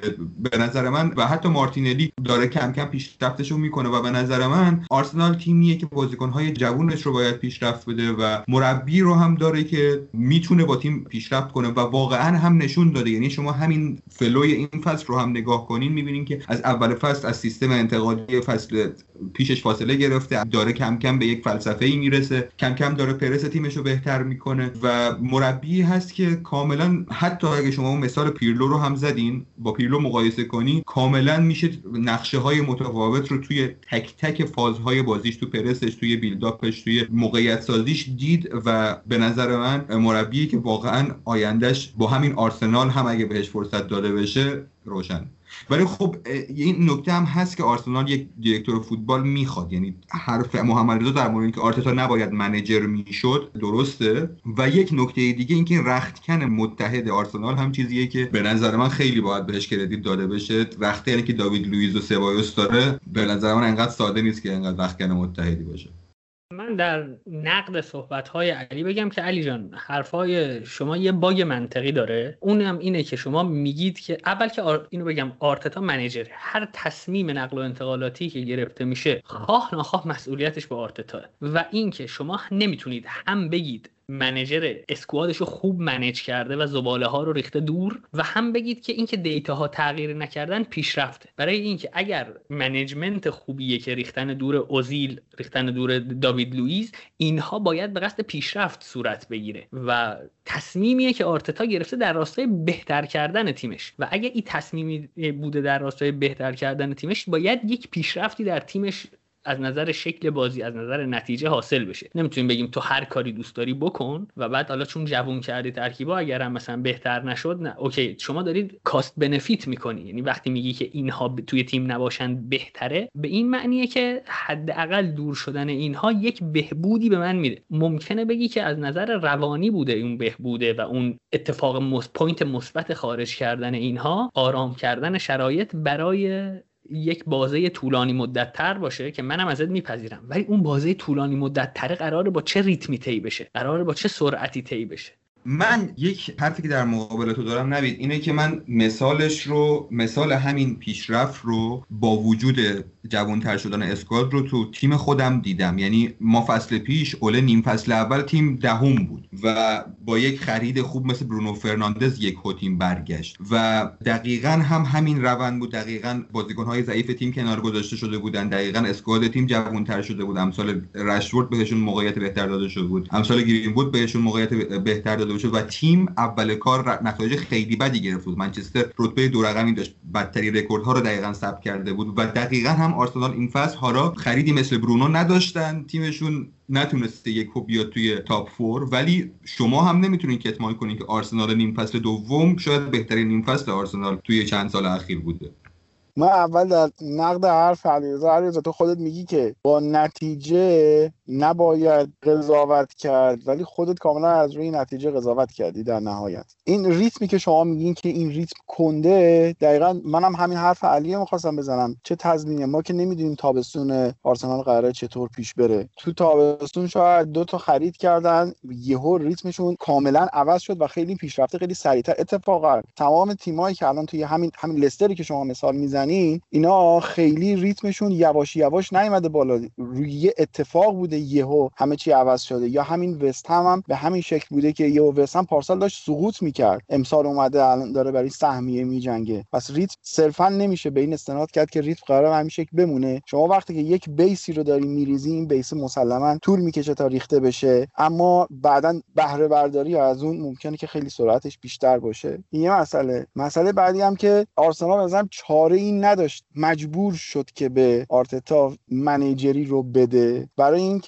از تصمیم گیری های چند شخصه به این برسه که بذار یه نفر حالا هر چقدر اشتباه بذار خودش تصمیم گیری که هرچند همچنان من معتقدم که آرتتا اوکی منیجری براش زوده ولی تا حالا تصمیم اشتباه به اون شکل من ندیدم که بگیره. حداقل توی تیم جمع کردن شما میگه که اوزیل 10 درصدش رو فقط اون تیم داره میده. کدوم تیم اوزیل رو می‌خواست؟ هیچ تیمی اوزیل رو نمی‌خواست. وگرنه پیشنهاد میومد و اوزیل هم منتقل می‌شد. اما هیچ تیمی نبود که اوزیل رو بخواد. 10 درصد هم همون هفته 30 چقدر 37500 تا حداقل هفته ای دارن پس انداز می‌کنن و کمتر پول میدن بهش که اینم می‌تونه خیلی باشه که حالا این تابستون هم اوزیل دیگه تموم میشه کلا قراردادش و اون پول کاملا آزاد میشه. خیلی قضاوتاتون متاسفانه تنده. به نظرم میگم شواهدی که هست این که حداقل ساکایی که پارسال من می‌دیدم چی بود و امسال اینقدر پیشرفت کرده تیرنی اینقدر پیشرفت کرده امیل اسمیت اینقدر پیشرفت کرده به نظرم اینا چیزهایی که می‌تونه این ترکیب جوون یه مقدار تقویت بشه بازیکنهای جدید بهتری به تیم اضافه بشه. انتخاب بازیکناش بد نبوده پارتی واقعا بازیکن خوبی بوده گابریل بازیکن خوبی بوده. اینکه با سبایوس تمدید نکردن به نظرم از خردش بوده و اینکه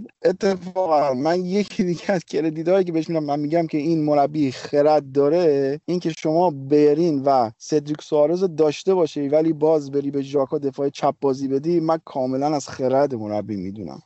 خب من تو راند قبلی گفتم از گذشته و اینکه چطور آرتتا انتخاب شد. حالا یکم در مورد حال صحبت می‌کنیم. بعدش هم یکم در مورد آینده و چه انتظاری از هوادار آرسنال باید داشته باشن و اینا صحبت می‌کنم. اول میگم که هر کسی جز آرتتا اگه سرمربی آرسنال بود بابت نتایجی که در لیگ اروپا گرفته یعنی حذف توسط مربی سابق آرسنال و رتبه که تو پرمیر لیگ داشته اخراج می شده ولی چرا اخراج نشده؟ دو تا دلیل به نظرم مهم داره. یکی به خاطر اعتباری که از جام حذفی گرفته. اون اعتبار جام حذفی الان خرج شده و دیگه اون اعتبار نیست. دو نبود تماشاگرا. ما بیشترین نزدیک فکر کنم هفت بازی توی خونه شکست خوردیم امسال. اگر تماشاگرا بودن قطعا فشار روی مدیریت و مربیا بیشتر می‌شد و آرتتا تا آخر فصل به نظر من نمی‌تونست بمونه سرمربی آرسنال. همونطور که برای امری بود. یعنی امری هم اول گفتن که نه ما با امری پروژه سه ساله داریم. سه چهار تا بازی بعد کرد هوادارا حضور نداشتن. مدیریت تیم دید که آقا بلیطا فروش نمیره. گفتن همون لحظه اخراجش کردن. یعنی در این لحظه می‌تونه همه چیز عوض بشه.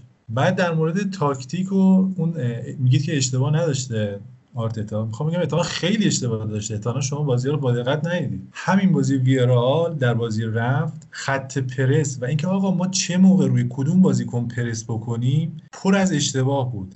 یعنی امری از خداش بود که اینجور ما بازی کنیم جلوش. من به عنوان کسی که یک سال و نیم بازی تیمای امری رو دیدم گفتم آقا ما کارمون خیلی سخته چون که آرتتا متاسفانه ترسیده و این سبک بازی امری رو می‌بره مرحله فینال. هم تو بازی رفت هم تو بازی برگشت. حالا یه مسئله خیلی مهم اینجا می‌خوام بگم. اصلا به تاکتیک و بازیکنان می‌خوام کاری نداشته باشم. می‌خوام بگم که ذهنیت این تیم و روحیه پیروزی که نداره تیم مهمترین فاکتوره. یعنی برای من اگه بخوام اولین نقدی به آرتتا بگم دقیقا همینه. چرا؟ حالا علی از سولشایر گفت من میگم سولشایر اتفاقا تو همون نیم فصل اومد روحیه برد رو تزریق کرد. اینکه شما آقا تشنه باشی بری گل بعدی هم بزنی. بازی ویارال آرسنال نیمه بین دو نیمه کوکلی میاد وارد بازی میشه. یعنی یک تعویض مهاجم رو می‌کشه بیرون پاکو آلکاسر کوکلی رو میاره. کاری که امری یک سال و نیمه تو آرسنال انجام میده. و این میگه آقا به چی به آرسنال چی میگی آقا حمله کن من دیگه می‌خوام دفاع بکنم. من می‌خوام بازی دو هیچ نگه دارم. آرسنال این منتالیتی رو از بیرون می‌گیره نه از داخل. یعنی از خورخکن خودش نمی‌گیره تیم حریف می‌گیره این mentality وقتی که اخراج میشه بازیکن حریف یعنی کاپوئه اخراج میشه بازی ده به ده میشه بعد از اخراج سبایوس همه آرسنال می‌گفتن آقا حمله کن. این بازی می‌تونه کلا تغییر بکنه نتیجهش. چی شد؟ 15 دقیقه آرسنال رفت تو لاک دفاعی. نتونست فشار بیاره رو دفاع ویارئال. اینم الان به خاطر فیتنس نیست. تو تمام بازی ما اینو دیدیم. بازی با اورتون دیدیم. بازی با وست دیدیم. وست وقتی که ما سه هیچ عقب افتادیم تازه بازیکن‌ها به خودشون افتادن. یعنی چی؟ یعنی که از نظر ذهنیتی یه شوکی باید حتما بهشون داده بشه. اول بازی که وارد میشن هیچ کدوم از بازیکن‌ها اعتماد به نفس ندارن. ساق پای بازیکن‌ها کاملا مشخصه میترسه و میلرزه. ما مثلا الان علی میگه بهترین بازیمون در مقابل تاتنهام بوده. بله مقابل تاتنهام بوده. دربی بوده. این روحیه برد اون روحیه بازی رو از بیرون گرفته و اصلا همون بازی هم اگه آرتتا دقت کنید آتشی که برای پیروزی داشت تو هیچ بازی دیگه تکرار نشد.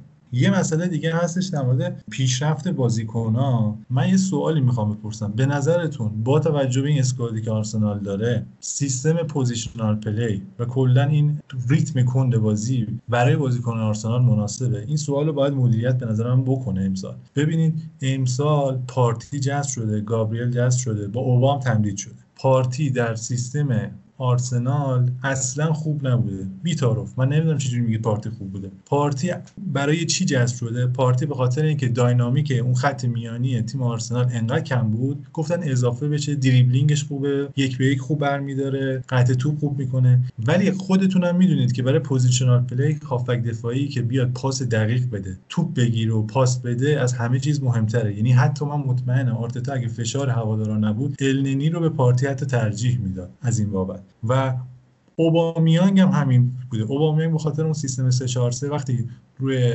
آخرین نقطه زمین برای آرسنال بازی می‌کرد خیلی خوب بود. ولی وقتی که سیستم 4 2 3 شد اصلا مشخص بود که اوبامیانگ تو بازیایی که تمپوی سریع هستش خوب بازی می‌کنه. تمام بازیکنان آکادمی آرسنال به نظر من مناسب بازی انتقالی و سیستم رانگنیکن من ترجیح میدم که رانگنیک بیاد. دلیل دارم. گندوزی بازیکنی که تو تمپو سریع خیلی خوب نشون داده. ویلاک وقتی اومد تو نیوکاسل عالی نشون داده. مارتینلیو داریم که دقیقا چنین بازیکنی مناسبه برای سیستم انتقالی. اوبامیانگ دقیقا چنین حالتیه. ما هیچ کدوم از بازیکنایی برای position play نداریم. حتی بازیکنی مثل اسمیت رو هم خیلی بازیکن مناسب positional play نیستش. یعنی اون 4 2 3 یا 4 3 3 که می‌خواد آرتتا انجام بده. باید این مدیریت این سوالو برای اول فصل به نظر من بکنه که قطعا نمی‌کنه. اینا با آرتتا ادامه میدن. و این که اگه آرتتا 10 تا بازی تو همین فصل یعنی فصل آینده خوب بازی نکنه آرتتا آ تو ورزشگاه سر داده میشه و قطعا اخراج میشه. شما شک نکنید. و این خسران خیلی بزرگیه که وقتی ما وسط فصل اخراج کنیم آرتتا رو دیگه موقع دستمون پوست گردوه یعنی هیچ مربی خوبی دیگه نیست. ولی همین تابستون می‌تونیم راگنیک رو بیاریم مربیای دیگه رو بیاریم. من به نظرم با توجه به بازیکنایی که آکادمی داره مناسب سیستم راگنیکه. یعنی ترجیح من نسبت به positional play راگنیکه. من یه نکته رو بگم از صحبت آبت شروع کنم من گفتم پیشرفت باشه میشه نتیجه رو بیخیال شد. ولی وقتی پیشرفتی نیست باید آدم به نتیجه نگاه کنه دیگه. تیم نمی‌تونه بالاخره هر دوتاش رو از دست بده. مسئله بعدیم اینه که نگاه کنید درسته. حتی اوزیل کلاشیناچ این دست بازیکنها سوکراتیس از تیم کنار رفتن به مرور زمان. اما آرسنال به ویلیان قرارداد سه ساله داده. این تصمیم دفاع داره. با سر تایید کنین یا بگید بد نه علی نظر تو چیه؟ خوب بوده یا بد؟ این ساله علی هم میگه خوب نبوده ببینید مسئله بعدی اینه که اوبامیانگ تمدید کردن باش خیلی تصمیم ریسکی بوده. یعنی شاید الان به نظر نیاد و تعجب کنید من مسئله ندارم. ولی اومیانگ هر آن امکان داره مثل مسعود اوزیل بشه واسه آرسنال. یعنی بدون تردید میگم. نمیشه به این بازیکن حقوق 350 هزار تایی در هفته داد. کاپیتان تیمش کرد و اینقدر اتفاق پیش بیاد. نمی‌دونم بازی تاتنهام بیاد و از روی مثلا دیر برسه به ورزشگاه این مسائل داشته باشه. این خیلی به نظرم مسائل بزرگیه که داریم کتمان کنیم من میگم اگر با گزینه های دیگه به توافق نرسیدن با همین آرتتا ادامه بدن و چاره نیست. خودشونو توی چاله بزرگتر نندازن. ممکنم با این بشر موفق بشن ولی تصمیمایی هم که تو نقل و انتقالاتشون گرفته منطقی نیست. در مورد سوایوس هم بگم مسئله آرسنال نیست. خود دنی سوایوس گفته می‌خوام برگردم راحت و اگر بشه تو اسپانیا فوتبالم ادامه بدم. شاید اگه مثلا اوکی رو می‌داد دنی سوایوس رو هم تمدید می‌کردم و میخریدم. خب من واسه جنبندی خودم سریع چند تا نکته رو بگم و بریم در مورد بحث دفاعش که محمد رضا گفت. این چیزی هم که آرسنال داره در بهترین حالتش دیپ های بلاک. یعنی حتی های بلاک هم نیست. نوع فشار گذاشتنشون صحیح و درست نیست. خوب کلازان نمی‌کنن. وقتی نزدیک بشه ولی فشار وارد نکنی یه کار احمقانه از نظر من. یه دیسکرید دیگه که میدم بحث آبامیان و لاکازته است که یه هنوز راه حل خوب واسه اینا پیدا نکرده. پلن بیای خوبی نداره. نمونهش بازی با تاتنهام. حالا اگه از اون سمت بخوام بگم در هر صورت مربی حرفه‌ای نظم داره پلن داره جایگیری بازیکن‌ها تو اکثر صحنه‌ها به نظرم درسته و شهامت داشت به امیل اسمیت رو و ساکا و مارتینلی و اینا بازی داد. دیگه بدترین جایی که می‌تونه آرسنال تو جدول قرار بگیره توی سی سال گذشته دهمه. دیگه من حرف دیگه ای ندارم. من اول بگم که یه آرتتا hater نیستم و واقعا خوشحال میشم اگه آرتتا فصل آینده موفق بشه. ولی من انتظارم از آرتتا یه تیکه کلام خودش داره میگه ruthless یعنی بیرحم باشه. یعنی هر کاری که می‌خواد بکنه آقا تصمیم که گرفتی رو انجام بده. یه چیزی که خیلی از آرتتا ما دیدیم این که مردده. هنوز نمی‌دونه کدوم بازیکن‌ها براش خوبن کدوم بازیکن براش خوب نیستن. اول فصل مایتلند نایز کاملا مشخص بود که برای سیستمش خوب نیست. قرضی نداد. هولدینگ به نیوکاسل قرضش نداد. بازیکنهای دیگه هم بودن که می‌تونستن بفروشن و این کار انجام نداد. بیرین رو نگه داشت. حالا من انتظارم از آرتتا احتمال خیلی زیاد آرسنال آرتتا رو نگه میداره. ولی من میگم آقا اگه می‌خوای بمونی آقا اگه مارتینلی به دردت نمی‌خوره بذار توی لیست فروشت. یه بازیکن بگیری حداقل لوکاتلی رو بگیری که بتونی اون سیستم تو بازی بکنی. اگه سالیبا واقعا تو اعتقاد داری که یک دفاع وسطه که قادر باشه که توپای بلند خوب بفرسته که براش خیلی مهمه یعنی کاری که لوئیس براش انجام میده اگر تو می‌بینی سالیبا چنین آدمی نیست و نمی‌تونی اعتماد کنی به مدافع 20 ساله خب بفروشش. 50 میلیون 30 میلیون 40 میلیون بفروش برو برای بازیکنی که می‌خوای. ولی من مطمئنم کار انجام نمیشه. همون بازیکن‌ها میان سالیبا میاد مارتینلی میاد. همون بازیکن ویلاک اضافه میشه گندوزی اضافه میشه. باز نمی‌تونه ترکیبش رو بچینه و پول خیلی بزرگی هم قطعا تو تابستون برای آرسنال نیستش که خرج هنگفتی بکنه. چون قطعا بازیکن با کیفیت هم نمیان به خاطر مسئله اروپا عدم حضور تو اروپا. و واقعا باید تو این زمینه تصمیمات درست بگیره. من اینجاست که میگم یه آرتتا بتونه یه تصمیمات درست بگیره سه چهار بازیکن بگیره. تو توییتر هم زدم. حداقل دو تا بازیکن باید داشته باشه که هفت ترن باشن. بتونن بچرخن اون سیستم پوزیشن پلیش رو انجام بدن. برانتو بگیره نمی‌دونم بوندیا رو حتما بخرین بازیکنه که به دردش می‌خورن. الان مثلا لینک شده باز به 20 ماه 20 ماه مثلا چه به دردش می‌خوره؟ همون کاری که پارتی می‌خواد بکنه رو داره همون انجام میده دیگه. و از پارتی وقتی بازی نمی‌گیره 20 ماه هم بازی نمی‌گیره قطعا. من انتظارم اینه که اگه واقعا پپه بازیکنی نیستش که حد و انتظار آرسنالیا باشه پپه بازیکن متوسط جدولیه. بعضی از دوستان هوادار آرسنال میگن آقا پپه ظرفیتاش هنوز گل نکرده نمی‌دونم چیزی نشده فلان. آقا پپه دقیقا همینه دیگه. بازیکنی که دو فصل داره بازی می‌کنه. حالا این نکته جالب که بگم مثلا کریستیان فالک میگفتش که scout ای بایرن گفتن که آقا این پپه very poor in tight space. یعنی خودشون بایرنیا دو سه فصل قبل از اینکه ما از لیل 80 میلیون خرج کنیم خودشون فهمیده بودن که آقا این بازیکن تو tight space یا فضاهای تنگ و کوچیک نمی‌تونه بازیکن موثری باشه. و پریمیر لیگ هم که پر از این tight space های یعنی بازیکنی که اصلا هیچ جوری به درد این تیم نمی‌خوره. امیدوارم که آرتتا اگر میمونه این تصمیمات درست رو بگیره و اگر نمی‌خوان خرج کنن براش گزینه کم ریسک تری مثل رالف رانک نیک می‌تونه اضافه بشه به این تیم.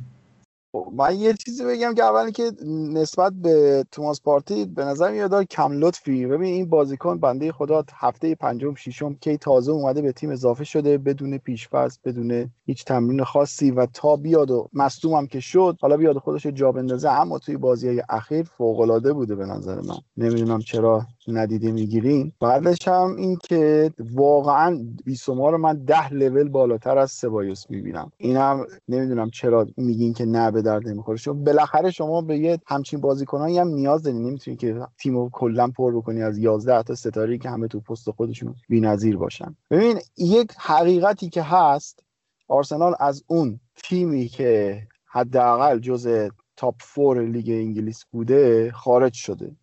و فعلا هم تیمی نیستش که بخواد توی رقابت های اروپایی بیاد و رقابت بکنه. خب اولی حقیقت رو باید قبول بکنیم. بعد حالا با علم به این موضوع حالا ما بیایم و تیمو بسازیم. الان شما میگین راگنیک اوکی راگنیک تجربه و پشت خیلی محکمی داره و گذشتهش واقعا گذشته خیلی قابل تعملی بوده. ولی آیا واقعا تضمین هستش که بیاد و موفق بشه؟ ما نمی‌تونیم اینو صد درصد بگیم و با من مخالفت داری بیا بالا برام بگو. ولی آقا هیچ وقت هیچ صد درصدی وجود نداره به نظر من.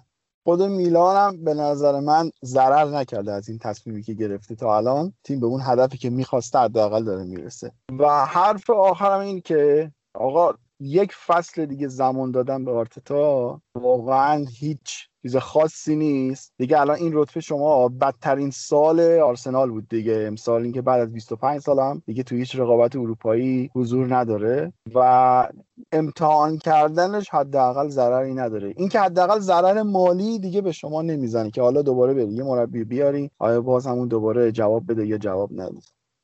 من یه چند تا نکته بگم. اول اینکه بله آب جان هیچ چیز صد درصدی وجود نداره هیچ چیز صد درصدی. اما نکته اینه که ما یک پارامتری داریم به نام تاریخ. تاریخ نشان داده است که رانگنیک می‌تواند تغییر ایجاد کند اما چنین چیزی در مورد آرتتا نداری و بعد یک چیزی من فکر کنم شما دارید داستان رو وارونه تعریف می‌کنید. اون کسی که برای موفقیت نیاز به 200 میلیون خرج داره کسیه که می‌خواد positional play بازی کنه نه رانگنیک یعنی اگر قرار آرتتا با آرسنال موفق بشود نیاز به 200 میلیون خرج برای بازیکنانی با درک بالا از بازی که آرتتا می‌خواد داره. نه اینکه برن یه مربی مثل رانگنیک رو بردارن بیارن. یعنی این دوتا مسئله به نظرم خیلی مسئله مهمیه. و بعد اینکه من حرفای خودت رو ترجمه کنم میگی الان بدترین فصل تاریخ آرسناله و خب جا داره یک فصل دیگه به مربی که بدترین فصل تاریخ آرسنال را رقم زده است ما وقت بدیم. من حقیقتا متوجه این نکته هم نمیشم.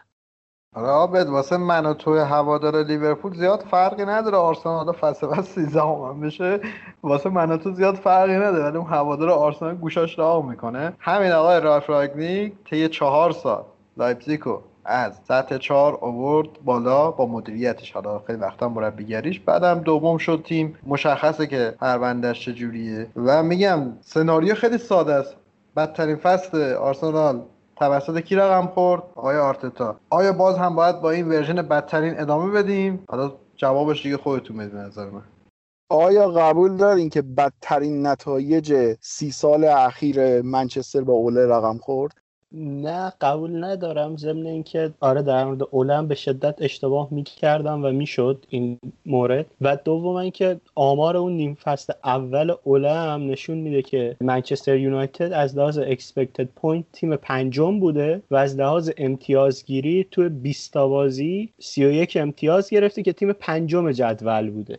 و با منطقه سهمیه هم 5 امتیاز فاصله داشته. پس فکر نکنم اینجا بگیم که مثلا صرف این باره هایپ زیادی شد منچستر با برونو و قطعا بهترین بازیکنشه. ولی منچستر بدون برونو هم تیم اونقدر فاجعه و دور از سهمیه نبود. الان یه لحظه چشمتون رو ببندید و هر اتفاقی در آرسنال میفته رو تجسم کنید. فارغ از اینکه این تیم یکی از پر افتخارترین تیم های پریمیر لیگه آیا آرسنال فرقی با یک تیم وسط جدولی براتون داره یا نه؟ من واقعا میگم آرسنال اگر به تصمیمات اشتباه تمدیدهای اشتباه و این مسئله ادامه بده ممکنه واقعا پنج سال دیگه سهمیه دیگه کلا رویا بشه. اگه الان یه درصدی شانس داشته باشه.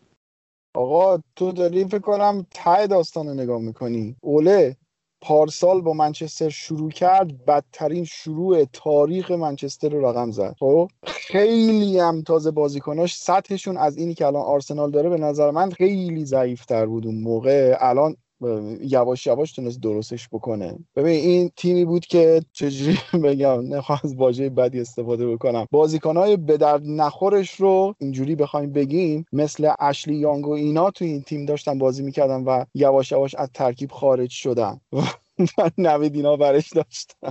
الان آرسنال هم یواش یواش همون جوری داره ترکیبش رو پاک سازی می‌کنه. من نمی‌دونم چرا شما قبول ندید اگر تجربه اوله جواب داده این صرفا اون ثباته بوده که جواب داده. وگرنه اوله اونقدر تاکتیسیان این فکر کنم دیگه همه قبول داشتیم تاکتیسیان خیلی قهاری نبوده. صرفا رخکن رو کنترل کرده جو اطراف تیم رو آروم کرده یواش یواش یواش تغییراتش رو داده و اون تغییرات زمانی که برونو اومده یهو خیلی بولد شده و یهو ریتمش خیلی سریعتر شد. وگرنه پارسال منچستر 66 امتیاز گرفت. آبد من فقط تنها تفاوت اوله و آرتتا رو بگم. اینکه اوله هر کاری اول فصل کرده آب زده رفته. اثری ازش نمونده. ولی متاسفانه این اتفاق توی تصمیمات و سبک بازی آرتتا رخ نداده یعنی هر کاری کرده گذاشته همونجا مونده. ببین ده هفته بدترین نتایج تاریخ یونایتد رو گرفته قبول. ولی بالاخره این تیم به یک جایی رسیده. یعنی حتی مثلا پنجم هم چهارم شده و سهمیه رو گرفته. مسئله بعدی اینه که اوله یک سال مربی نبوده بقیهش پیش پپ گواردیولا باشه. اوله قبلش ده سال مربیگری کرده. یعنی باز هم در بدترین لیگ دنیا هم اگر مربیگری کرده باشه باز تجربه داشته. آرتتا هیچ تجربه ای نداره. یعنی شما واقعا دارید من گفتم نمیگم موفق نشه ولی داره شرط خیلی بدی میبنده آرسنال اگر روش حساب باز کنه. ممکنم در نهایت شرط رو ببره. آقا من این چیزی که می‌خوام بگم خیلی رادیکال امیدوارم کسی ناراحت نشه. حتی به نظر من ادامه دادن با اوله هم تصمیم اشتباه و سوء مدیریت بوده. حالا اینکه یک سوء مدیریت و یک سب کردن و یک gamble اینجوری جواب داده دال بر حقانیتش نیست که بگیم حالا بنده خدا اشتباه کرد رفت. ما هم تو اون مسیر بریم حالا خدا کریم یه برونایی برم پیدا کنن از اسپورتینگ. تو من جانشینش هم تو اسپورتینگ خیلی بازیکن خوبیه. اونو بگیریم بیاریم و خدا کریمه ببینیم چی میشه به نظر من. چون این چیزی که من از این تیم می‌بینم آنچنان چشم انداز مثبتی واسه پیشرفت نداره. ببین همونقدر برونو جرقه بود که زلاتان توی میلان جرقه بود. خب؟ و صرفا فقط شرایط و ذهنیت تیم رو عوض کرد. وگرنه منچستر بدون برونو هم اومد لیورپول و برد سه دو. و یه نکته هم بگم که همه اینها چیزیه که خب نمی‌تونیم تاثیرش رو کتمان کنیم. وسط عجیب و غریب ترین فصل تاریخ داره رقم می‌خوره. یعنی شما مثلا لمپارد رو داشتیم OK لمپارد یه squad ی داشت که خیلی بهتر از رتبه ای که داشت بود. و خب اون حالا یک جورایی منطقی بود که بندازیمش بیرون مربی جدید بریم. ولی خب squad آرسنال در حد تهش رتبه 7 8 لیگه و تو این فصل عجیب و غریب که تیم ها پیش فصل نداشتن مربی نتونسته یک پیش فصل مناسب داشته باشه. تا میاد تیم یه ریسکی بگیره یک بازیکن کووید می‌گیره یک بازیکن مصدوم میشه سر پیش فصل نداشتن سر همه اینها و تغییرات مناسب خودش نمی‌تونه پیاده کنه. من مسئله ای که به نظرم باعث میشه که به نظرم منطقی باشه که آرسنال یک فصل دیگه با آرتتا ادامه بده اینکه یک بار به آرتتا فرصت این داده بشه که ایده خودش رو تو یک فصل عادی با تماشاگر درست آرسنال بدترین رکوردش تو امارات رو داشته. ولی خب این بدترین رکورد هم دلیلش نبودن تماشاگر می‌تونه باشه این مقدار خوبیش. و به نظر من همه اینها باعث میشه که آرتتا لایق یک فصل دیگه باشه به نظر من. و علی امسال تمام تیم ها بدترین نتایجشون رو توی زمین خودشون گرفتن. خود منچستر هم فقط 5 تا برد توی اولترافورد داشته. لیورپول که دیگه نگم بهتون دیگه کاملا اظهر من الشمسه.